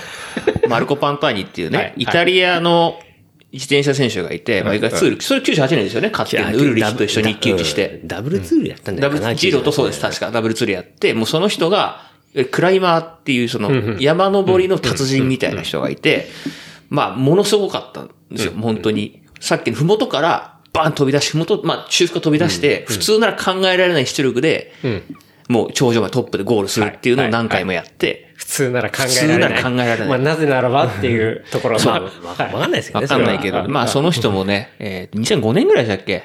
亡くなったんですよね。自殺自殺、ね薬物スキャンダルの中で自殺をされたっていう人がいて、まあでも未だにイタリアでは伝説の人ですまあ、もんね。そうですね。イルピラータって言って海賊っていう名前で、あだ名で、スキンヘッドの。ああなるほどね。まあ確かに、そうやって見てる側からすると、なんかそういう人の域を超えたものとかって、やっぱ見てて盛り上がりますし、うん。今ね、あの、そういう、今本当に人だなって、例えばあの、いや、もうね、全然、全然すごいレベル高いんだけど、はい。例えばあの、ツールではい、総合優勝争いしてる TT、あの、総合優勝争ってるのがいて、で、個人 TT 出ますと。で、はい。あの、個人 TT のスペシャリストが優勝して、まあ、あの、その優勝争いしてる人が、まあ、ご検討して4位でしたとか、6位でしたとか、なるんですけど、当時、それこそパンターニとか、まあ山すごいのはわかると。で、そのツールの期間中の個人 TT で、なんか、個人 TT でも、え、な、そんな走れちゃうんだっけ？確か3位とかでしたよね。そう本当に最終盤のとこでしたよね、そう、あれあ。とね、あの、フランス、リシャール・ビランクとビランか、どう考えてもそんな平地早かったっけ？っていうのが、そのツールの、ツールの個人 TT だけなんかいきなりもうトップ9に入ってて、あれ、なんかいつもと違くね？っていう。いつそのもと違う。リシャル・ビランクっていうのはさっきのそのドーピングスキャンダルのチームの中心の選手がいて、で、その山岳賞ジャージの人なのね。ほうほうリシャル・ビランクって当時、98年山岳賞ですよね、そう確か。全然、うん取ってますね。取ってるっていう人が、その、いわゆる平地の巡航能力っていうのと登り能力違う中で、上位に来てたりとかするから、はいはい。違和感。違和感。はい今とかね、コロンビア人が、あの、やっぱ山強くて総合争いしてても、はい。やっぱり、T、個人 TT で2分遅れたとか、ああ、やっぱ人間だよな、とかって思うんですけど、なんか、あえ、そっちも走れちゃうんだっていう、あの当時は、そういう、なんか驚きが、こう、至るところにち 散りばめられたレースでしたね。ロジックでは証明できない。そうね。なるほど。じゃあ、今でいくと、まあ、ある程度予想がつけて、まあ、そうだよねっていう落としどころになるけど、その当時は、おわみたいな。マジかよみたいなのが、もう、いろいろ山のようにあったっていう。まあ、ある意味でも見どころはあるし。見どころだし、まあ、エキサイティングですね。エキサイティングだし まあ何が起きるかわかんない。割と今年のツールだと、そのちょっと当時の片鱗が最後ありましたよね、まあまあポガチャルのすごい。まあ要はその、スロベニア人が二人こうトップ争いをしていて、まあそのログリッチっていう選手とポガチャルっていう二人がいて、まあ最後 TT なのよ、最終ステージの前って。で、50秒差があったんですね。50秒差があって、で、距離も短くて上りのステージはいで TT でやって、まあこれはもういけるでしょって言ったら大逆転で、ポガチャルという選手が大逆転しても、はい。トップを取ったっていう。マジかよっていううんもうでも、大論争でしたもんね、あの後ね。これやってんじゃねえかみたいな。まあけどあれね、ログリッチがもう完全にその3週間の中でももうバットで、あの日だけ、あもう全然力が出せなかったっていうね、そういう感じでは、それは一つありますよね。だし、なんかその、ドーピングじゃないけど、うん。その、この出力で、パワーデータが出てる、今って。で言うと、この出力で回し続けたら、なんか血、血が沸騰する？みたいな話とかがあって、こんなん無理だよみたいな何それ血が沸騰するだから、なんかそういう表現。うん、表現というか、なんか、科学的にはありえないパワーが出たみたいなこととか書いてあったりとかして、だからと、ちょっと当時のその、なるほどね。それを思い起こさせるような、はあったかな。魔法のパワーがあったんまあ、じゃないかな何やったんだろうね、みたいな。マジカルなものが。まあ、ね、今でもたまにそういうのがあって、それはそれでね、あの、去年のジローのフルームもね、あ、2018年の時です。80じゃあ、球。そうそうそう。80球18年か。ですよねはいそう、もう残り80球でもう突如鬼のようなアタックして、もうゴールまでそのまま行ってしまうっていうね。はあれだもう結構2分以上差つけたんですね、後ろに。つけて大逆転です、あれで。だそう。あれで優勝したんですけど、まあ、まあまあすごい、あああいうのはね、たまにあると面白いですね。なんか、不可解なブーストがかかるというか。なんかアイテム使ってないかな。サイクルロードレースのちょっと違ったひねくれた楽しみ方としては、ちょっとそういうのがある。いや、それめちゃくちゃ面白いじゃん。あれ俺なんかやったでしょみたいな。それめっちゃゴシ面白いな。ップっぽい、うんうん話は結構ある。これパキパキゾーン入ってるでしょみたいな。やってるね、みたいな。だから、高岡さんのその98年世界選手権っていうのは多分その、割と露見した幕開けの時代。周りにいた中で、うん。走ったってことっすよね。まあ友達ね、やっぱあの、高校卒業して海外行ってるのとか結構いて、で、やっぱあの、話聞くけど、普通にその、まあ合宿所があるんですよ。いろんな、あの、各国からそういう若手が、プロ目指す若手が来て、で、かあの、いろんなレース出てるっていうのがあって、もう普通にやっぱこう、部屋のゴミ箱に注射器とか、もういや、普通にあるよ、つって。全然それも驚かない光景だっつって。はいはいもう当たり前ってことなんですね。うんうんうんいや、すごい時代です。まあでもある意味面白いし、うん、まあそこが魅力でも、まあ魅力の一個ですけど、まあそれが全てではないけど、うん、見どころはあってっていう。そんな中に、ね、初海外初レースで身を置かれていたと。、高岡さんがいきなり行くっていうね。ねっていうところなんですね。だから丸裸でフル武装の兵たちの戦うみたいな感じ。ここいつら人間じゃないっていう。でも多分アンダーとかでも当時あったでしょうね、きっとね。そうあれは間違いないでしょうね。うんうんうんうんいやー、すっごいな。完走したことで、学生生活的には、自転車生活っていうのは。まあ、あの、休学してたんで、はい。あの、当然1年終わって99年には復学、あ、99年か、そう、復学するんで、まあ、あの、未練はないというか、とりあえず休学してやりたいと思ったことをやったっていうことで、うん。で、まあ、予定通り99年復学して、で、そこで、まあ、ひ一区切りですね。あの、まあ、えー大学入ってその実業団チームっていうところで走ってきて、で、世界戦行ったんで、99年から、あの、大学の自転車部、いいわゆるもう学連で走ることにして、で、そうすると、おまあちょっとこう、まあ生意気にも学生には、学生、まあ同年代には負けないなと思ってて、で、実業団の世界でまあ走ってて、まあ別にけど、それで日本一になったわけでもないんで、うん。あの、学連ではじゃあ大学日本一を必ず取ろうと思って、うんうん。で、慶応大学自転車部って、その体育会の、はい。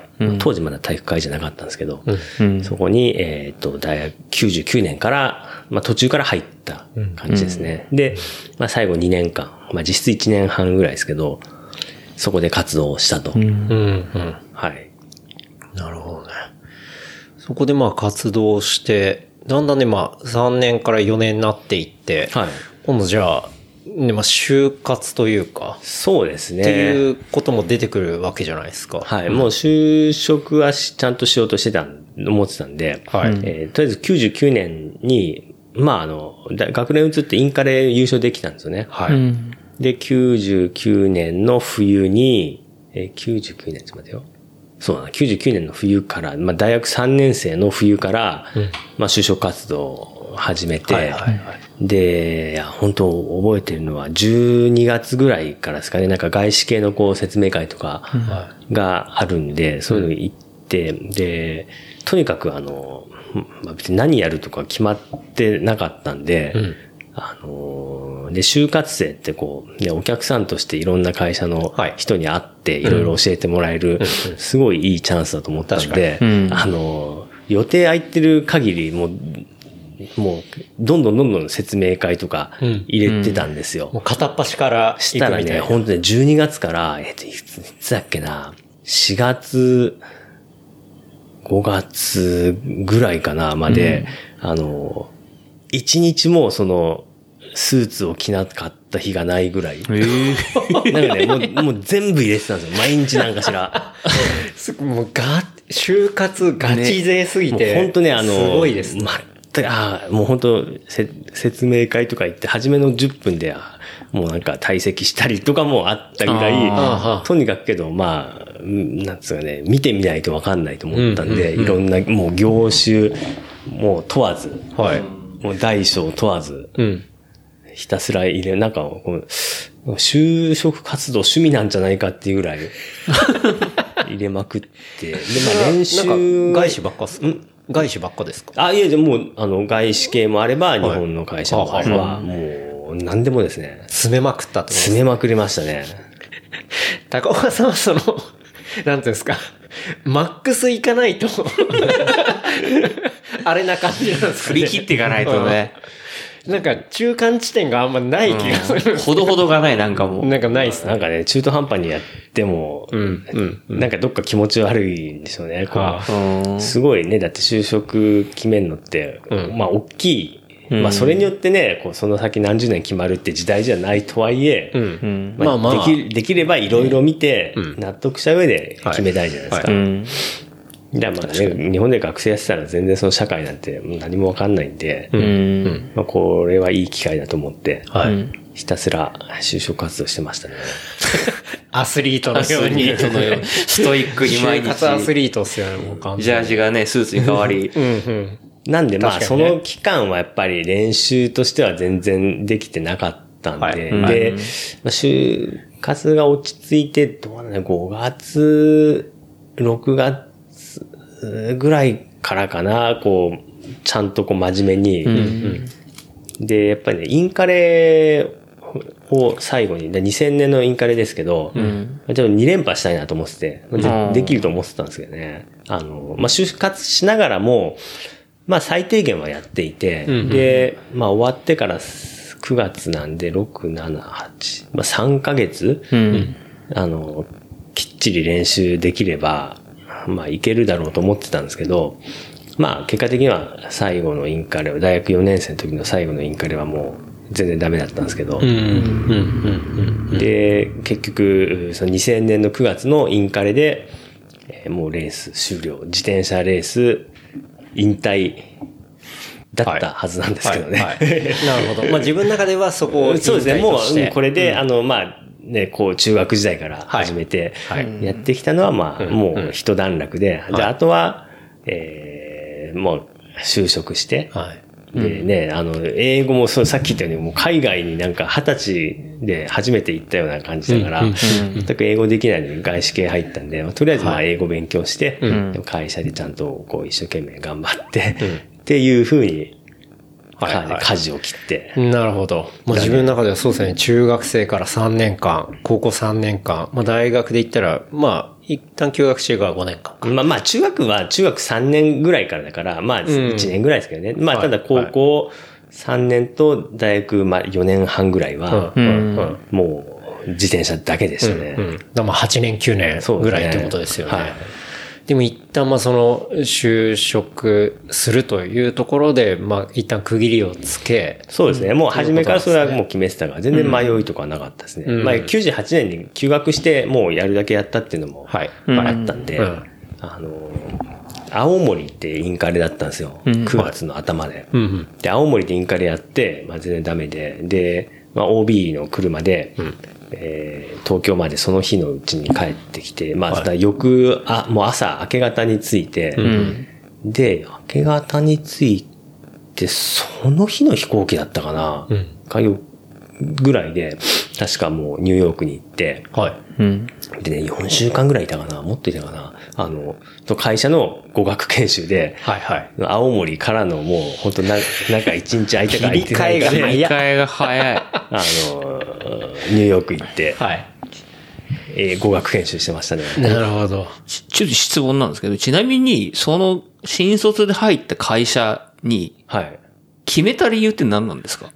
で、まあ一応ご紹介では、あの、アメリカ系、まあその投資会社。投資会社っていうところですけど、うん。まあ、まあ、投資銀行って言われてるところですね。うん。うんあの、やっぱり、業界で、えーまあ、そ、その業界結構重点的に、あの、い、さっきもうい、業種問わずもう、いうん。とにかくいろんな会社、まあ、受けまくったっていうか、その、説明会とか足を運びまくったけど、やっぱり一番初めに見た、あそこの業界が、でも金融、外資系のこう金融機関ですけど、はいこの業界が一番面白いなっていうのはもう最後まで変わんなかったんで、でその中では、やっぱり一番、まあ、その、その同業で、まあ他も、こう、面接とか受けてたんですけど、そしたらやっぱりあの、あ、まあその会社に内定出たら、もうそこ、そこに行くよな、みたいな、言ってたんで、やっぱ業界で一番、まあ何をもっていいかわかんないですけど、まあ一番と言言われてた、まあそういうイメージがあったんで、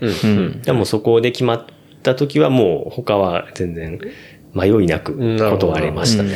まああの、これ聞いてる方も多分そこの社名を聞いたら、ああ、はいはいはいはい、もうなるほどってわかる、まあそういったまあ会社ではありますけど、なんかその、その業界がここだなっていうふうにあったっていうのは、やっぱなんですか、数字的なところ。ですか。数字しかないですからね。もう本当にね、うん。あの、すごいわかりやすくて、はい。もうメイクマニーっていうね、なんかもうまさにそのまんまの、なるほど。すごいすごいわかりやすくてね、はいもうルールがわかりやすくて、で、なんか、まあやりゃいいんだろうみたいな。やりゃいいんだろう。あんまりこうね、あの、めんどくさいことはな、はい。ない。はい。はい。シンプルだったと。シンプルでしたね。うんなるほどねでやっぱ人がた、あの、めちゃめちゃ面白い人がいっぱいいて、うんすごいね、すごい楽しかったですね。こんな世界があるんだってびっくりして。うん。え面白い人がいたっていうのは、その仕事上で面白いってことですか？えっ、と、まあ、人間としても面白いですし、はいそれをまあ、やっぱ許許容する、当時はまだね、あの、そういうカルチャーでしたよね。うん、うん、うん。なるほどね。まあ、シンプルに確かに数字で分かりやすいっていうのは、なんかさっきちょっとね、あの、お伺いした、まあ、親御さんが、そうやって、ね、あの、賞金テーブルを作ってたっていうところにも、さあ、なんかそこと、すごい一貫性がめちゃくちゃあるな、さっきの話を聞いたときに、思、思、思いました。うん。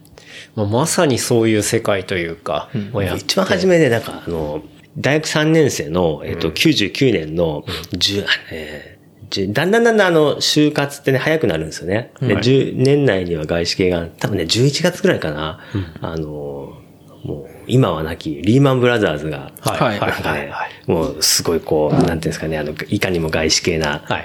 感じの、こう、あ何で見たのかな？なんか、新卒、新卒初任給、いくらか忘れたけど、なんか800万とか書いてあったのかな？はいはい。でな何これ？こんな会社あるんだ。っびっくりして、ちょっと会社、見に行ったら、結構楽しかったですね。そういうなんか金の猛者みたいなのが集まってる会社で。なるほどね。いや、会社っていうかもうそういう業界ですから。うんもう完全イメージとしては本当にウルフ・オブ・ウォール・ストリートとか、もうなんかそんな、まあ、ね当たらずも遠からずって感じですね。うん、うん、うん。僕はもうあの映画大好きなんですけど、はいそう 本当あんな感じですよ。んでも楽しいですよ。で絶対楽しいじゃないですか、あんな。あんなんだったら。確かに。いや、ただもうなんか、ずっといたら結構感覚がぶっ壊れそうになりそうなのかなとかもなんおかげさまで壊れましたね。とああ、そうなんですね。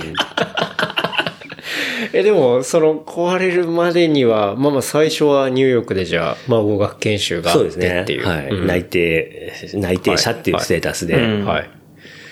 で、もうみっちりじゃあ、言語。もう向こうで、あの、まあ、ニューヨークの、その、まあ、語学学校に毎日通ってはい、はい。ましたね。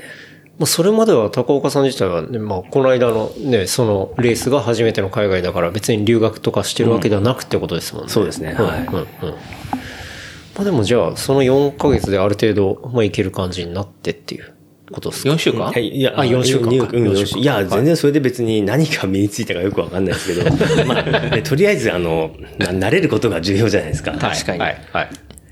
まあ、それはけどずっと続けてましたね。そういうまあ、入社するまで。ここにもね、続けるっていうキーワードが。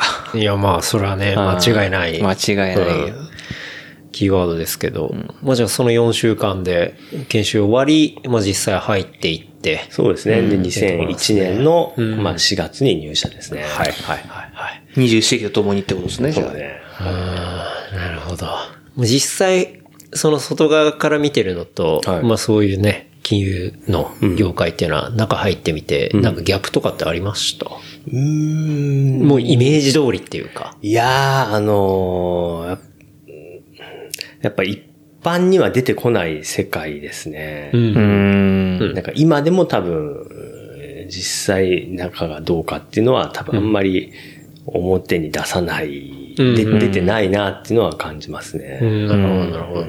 まあ昔よりはもっと当然オープンになってますけど、はい昔の方がそういうなんか、あの、中で何が行われてるんだろうっていう感はすごいあった気がしますね。うん、う。うんん、うん。確かに。わかんないもんうんな。結構まあミステリアスな部分ではあったりしますよね。うん、んうん、うん。まあでも、とりあえず動いてる金額とかが、でかいなっていう。ものすごいんだろうなっていう大きいですね。ところは思いますし、まあ、お金しか扱ってないですからね。まあまあそうですよね。うん。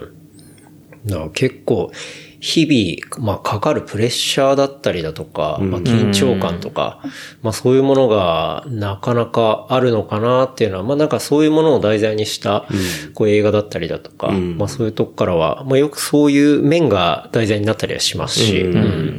見て取れたりしますけど、うん。そうですね。まあ、自分はその会社入ってそこしか知らないんで、はい。あのね、他との比較っていうのは正当にはできないですけど、んうんまあよく言われるし、多分、多分そうなんだろうなっていう、うんうん。まあなんでしょうね、プレッシャーだとか、んうんそういうのは結構あると思いますよ。うんうんうんうん。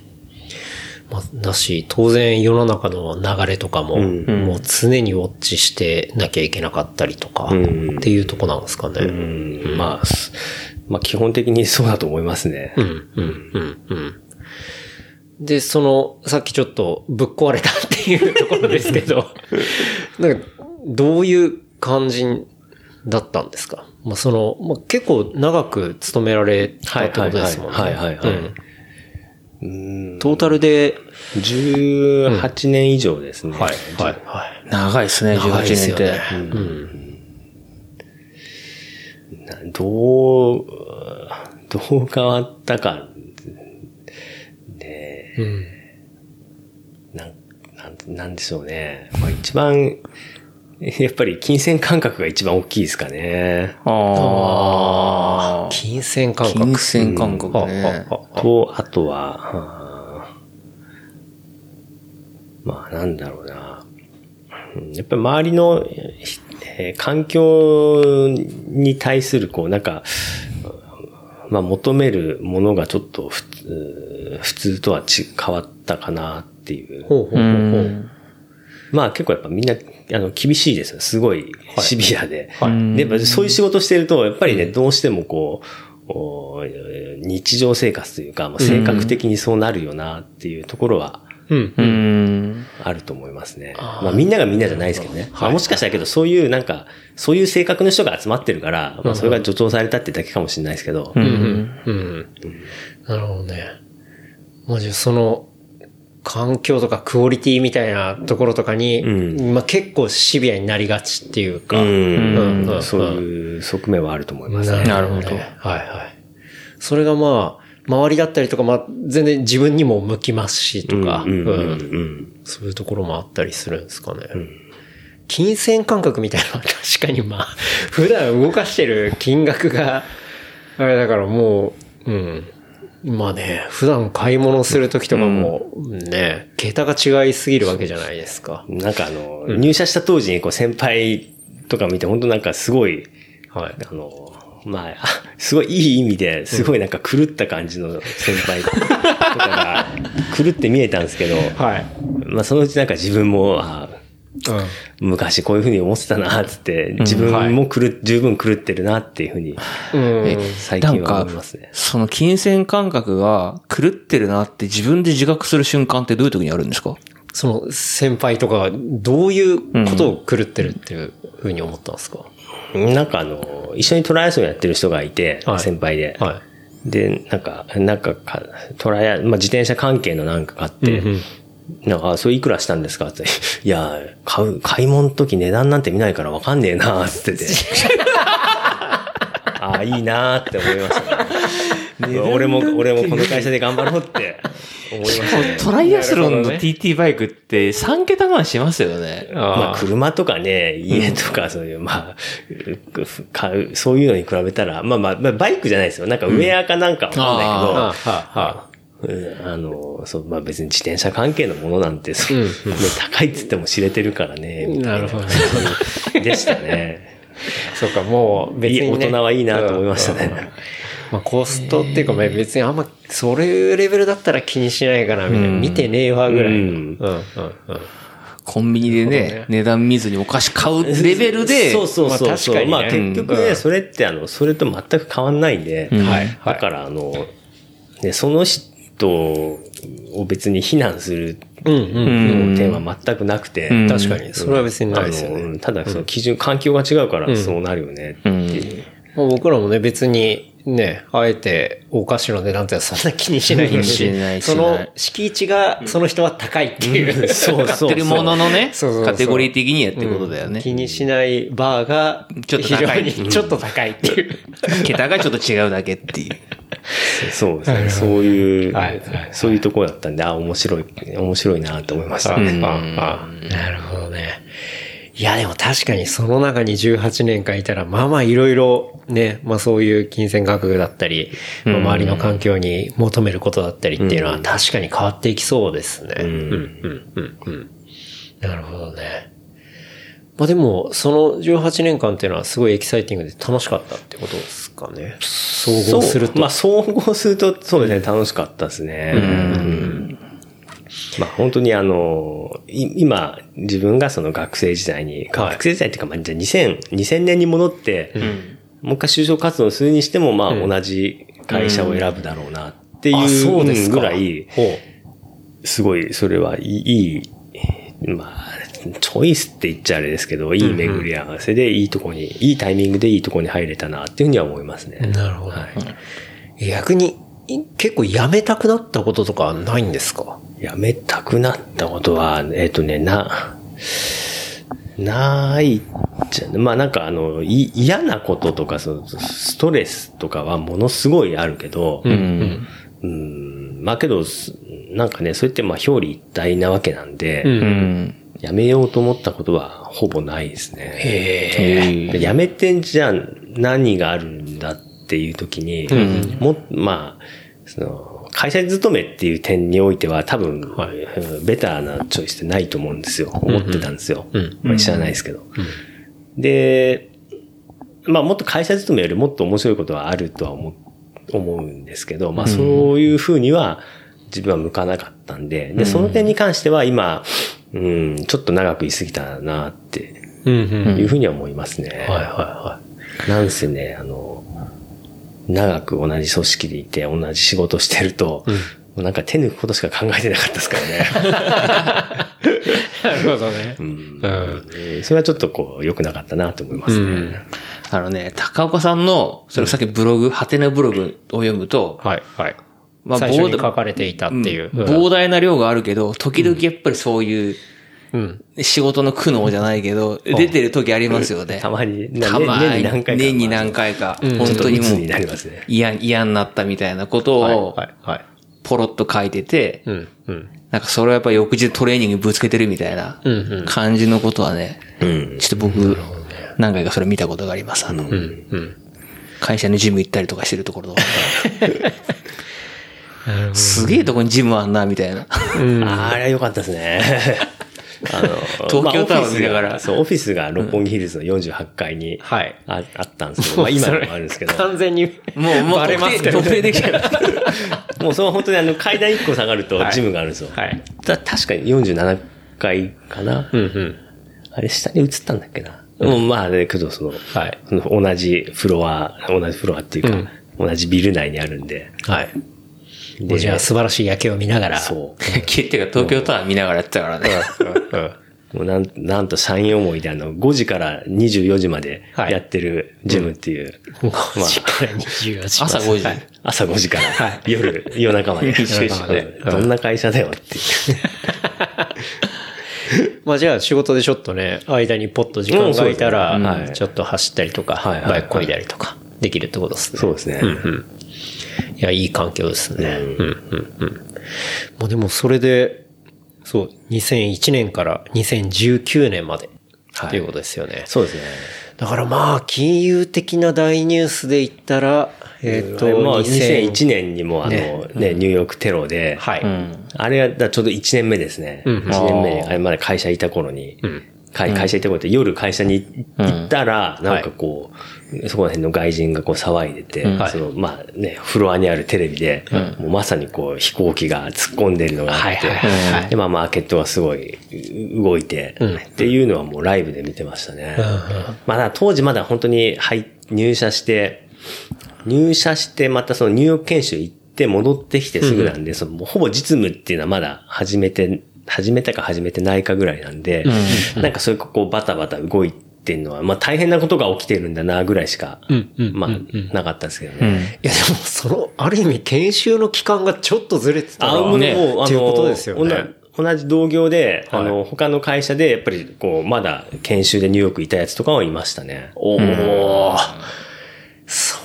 確かにそっかなかなか痺れますけどね。うん。痺れる。うん。あれ、それがまあ2001年で、で、その後はね、リーマンショックがはい。2008年2008年、9年。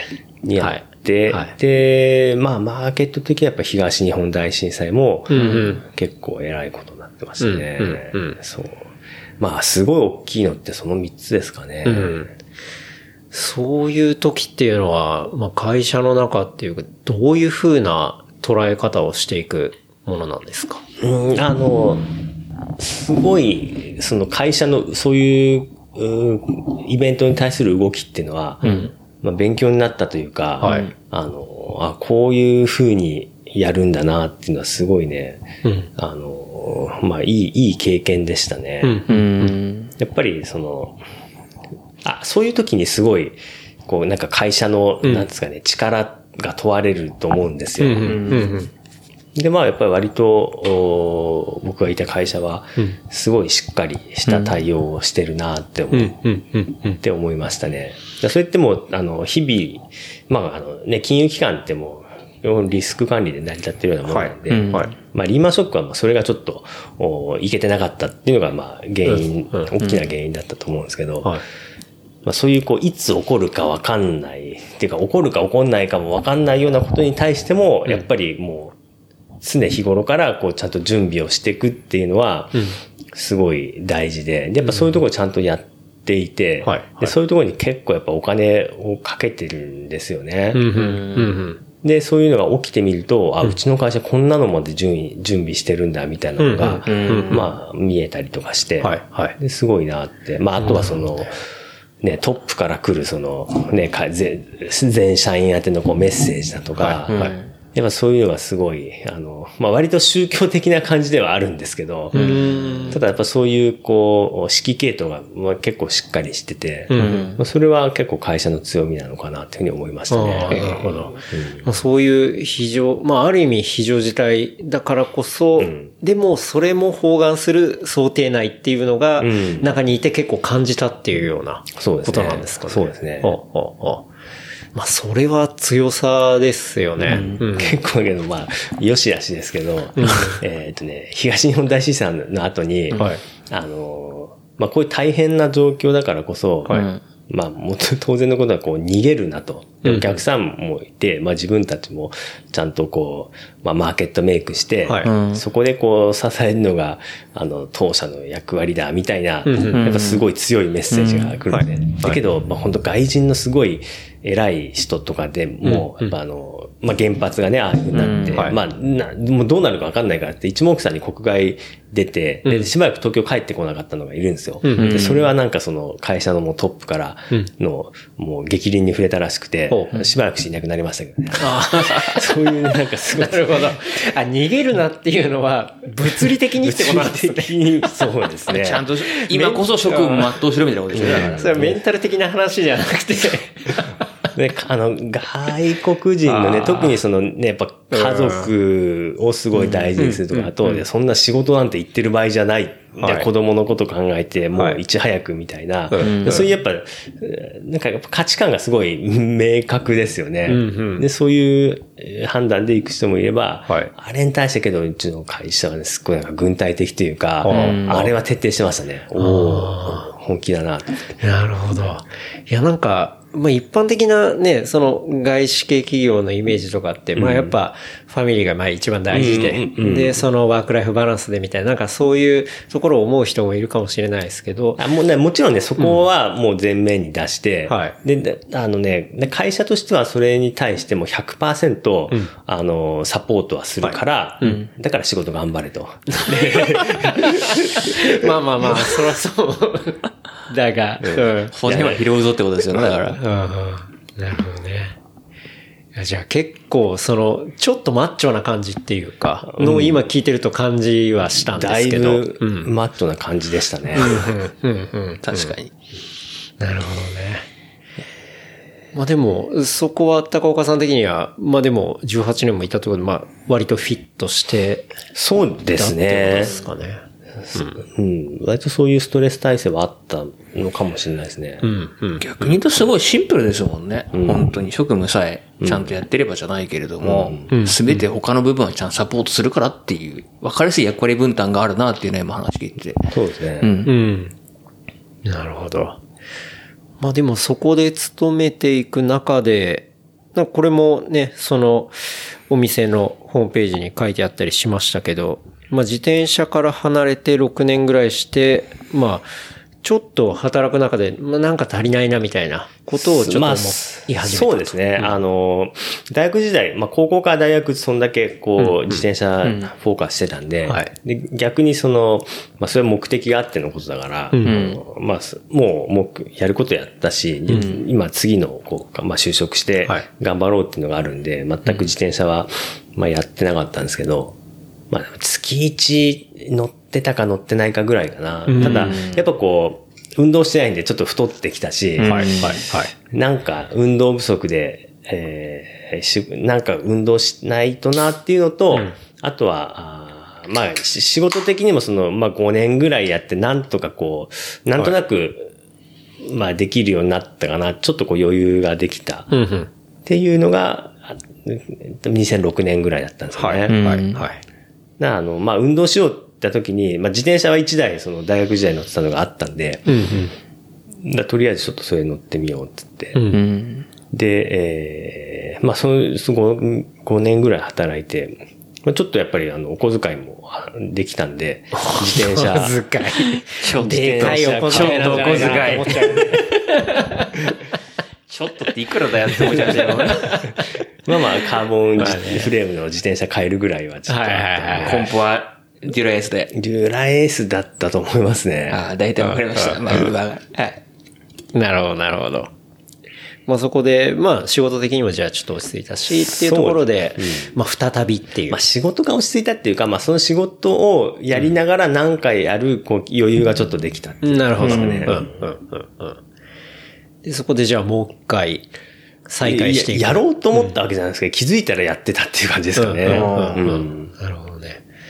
まあ、やっぱりね、まあそこまでの習慣だったりとかあって、まあ布団乗り始めたらもうやっぱり 自分の中に染みついてるというか。まあ、レース出たのが良くなかったかもしれないですね。あ、レースに出られたんですね。うん、そうですね。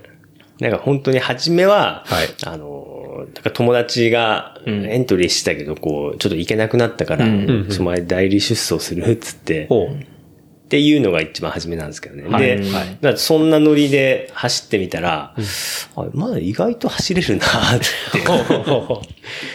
俺まだまだいけるぞと。うん。ちちょっと練習したら戻るんじゃないかって思って、うん。うん。まあちょっと練習してみたっていうはい感じですね。はい。はい。実際にその、まあ、働かれながら、そのレースですけど、まあ、さっきもね、ちょっと冒頭に、あの、言いましたけど、ツールド沖縄はい。で、まあ、3連覇含む計6勝っていうところだったりだとか、あとはね、その2017年の UCI のグランフォンド世界選手権。で、まあその AG40 から44で2位とか、まあ翌年は3位とかっていうところで、まあ実際に、まあ結果も残してっていうところですよね。うん。で、このツールド沖縄を一応補足をすると、はいツールド沖縄っていうのはその、市民レーサーの甲子園って言われていて、うん。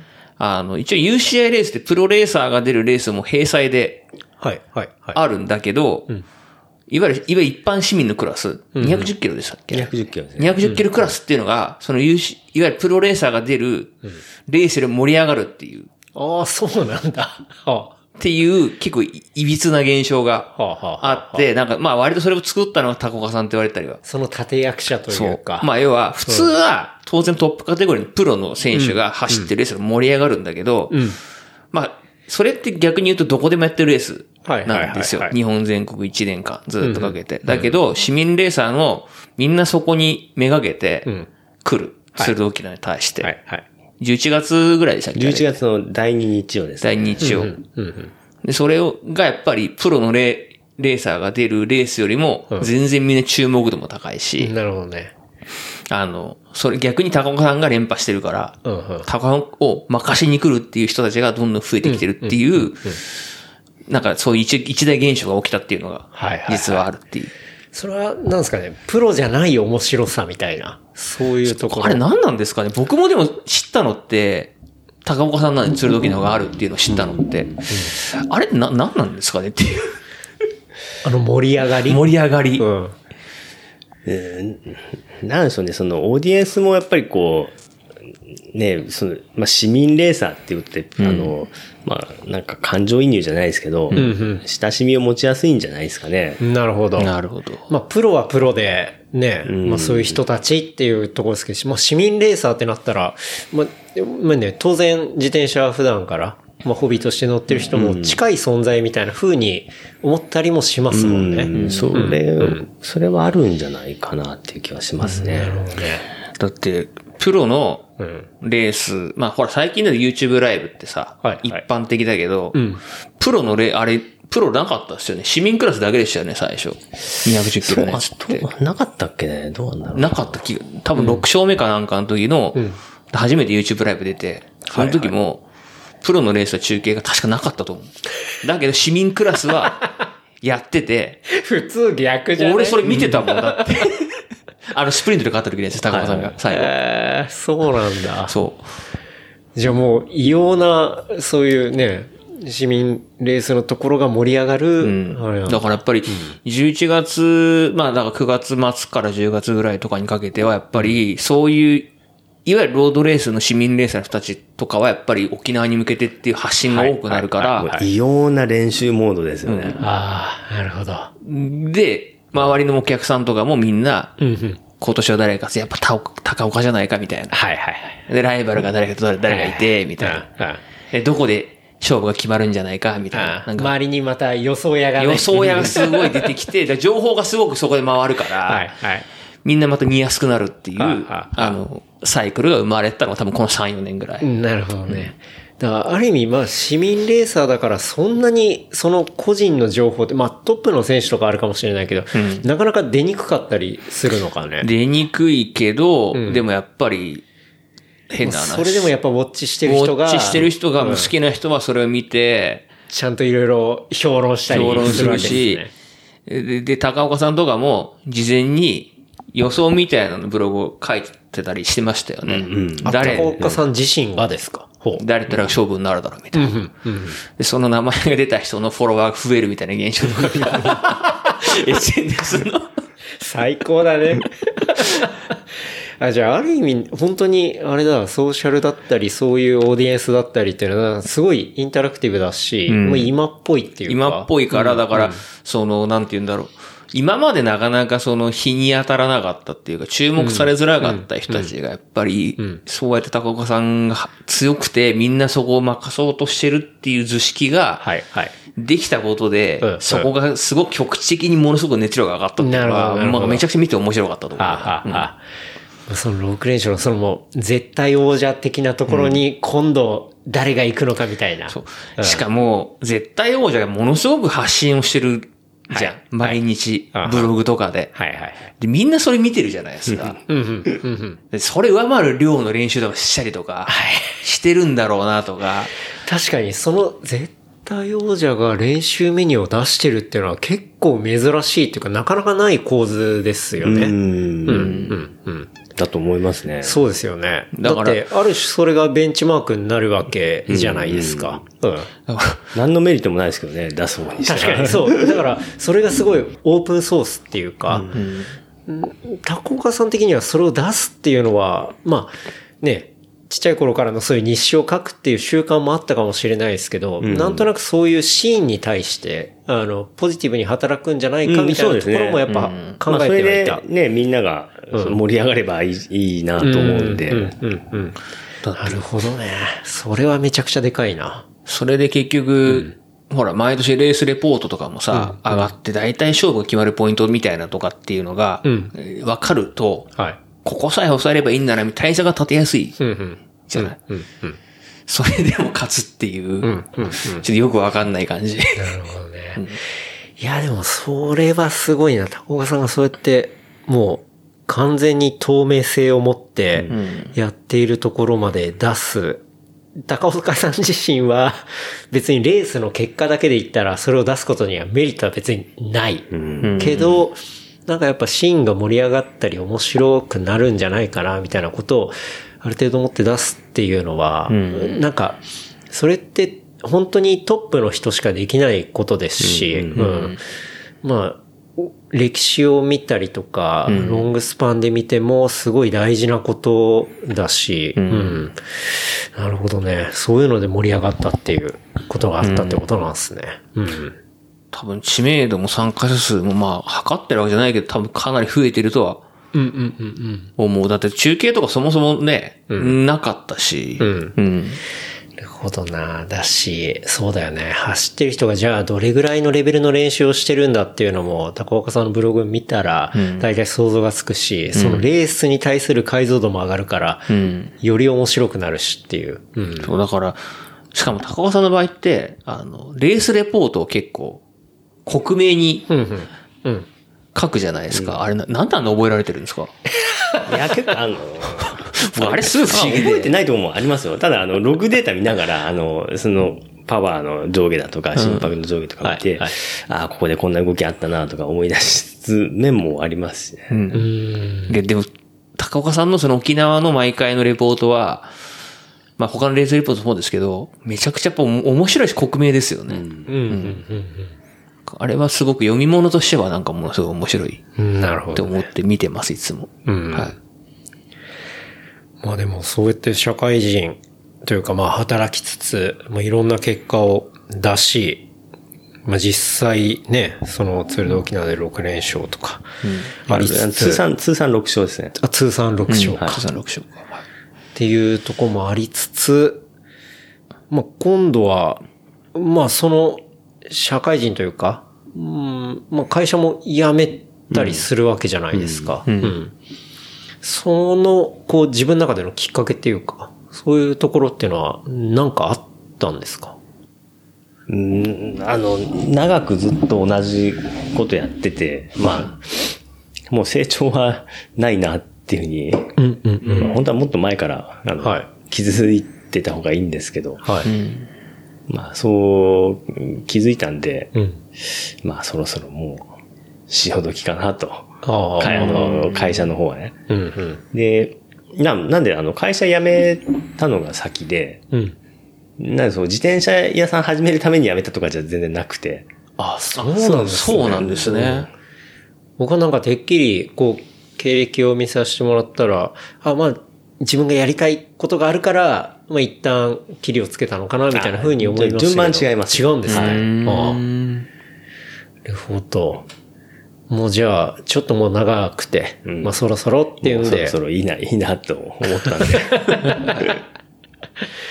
じゃあもう別に何やるとか、じゃあ次どの会社行くとか別になく、全くなくですね。パッと。うん。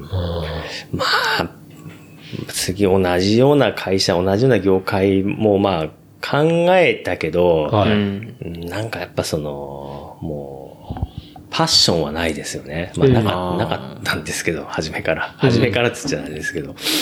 うん、なんか、うんまあ、自転車みたいにこう、うん。なんかすごい好きで、四六時中そのことばっか考えてとかっていうのは、んまあ、ないないんで、んまあそれでけど、まあ金もらえるからって仕事してもなっていうふうにちょっと。思ってたんで、それはもう、うんやんない方がいいのかなとうん。なるほど。て、で、まあ、だ数ヶ月なんか別に何もしなくて、あの、いろいろ、いまあいろんな可能性考えたりとか、はい。してて、まあ、その中からこう、まあ、タイミング的に、ちょっと自転車屋さんをやろうかなっていうふうな話になったんですけどね。うん。その期間っていうのは、まあ当然自転車も乗ったりあ乗っしてましたねはいってことですよね。はいそうですねうん。まあうまい巡り合わせがあって、じゃあ店やるかみたいな。そうですね。だから一つのおオプションとしてはもうずっとあって、ん。まあひそう考えたんですけど、なんかまあ具体的に、こう、動き出しはしなかったんですね。まあまあ、これもあれも決まってないし、これも決まってないしっていうところで、んまあそのピースがこう一つちょっと、こう、あこ、こんな、こんなことができんだっていうのがあったんで、はい。じゃあもう、場所も決めて、探して、探し出そうかと。はい。で、場所決めて、内装を考えて、で、まあちょっとスタッフを、あの、細かくこう考えて、じゃあ、どう、どういう体制でやろうかとか、はいい、ろいろ考え、もうなんか走り出しながら考えてっていううん。感じでしたね。なるほどね。実際、こう、まあじゃあ、ショップを作ってみて、うん。なんか自分のイメージでこういうふうなことをやりたいみたいなのが、一応うっすらはあった感じなんですか？うーん、まあ、あったような、ない、ないことはないかな。だけど本当あ、そう、うっすらなんですよね。はい、はい、すごい具体的に、こう、いやなんかあったわけじゃなく、まあ、ただ、楽しいお話は次週後編に続きます。お楽しみに。話したトピックスはショーノートレプリカント .fm で見ることができます。番組の感想はハッシュタグレプリカント FM までお寄せください。See you next week. バイバイ。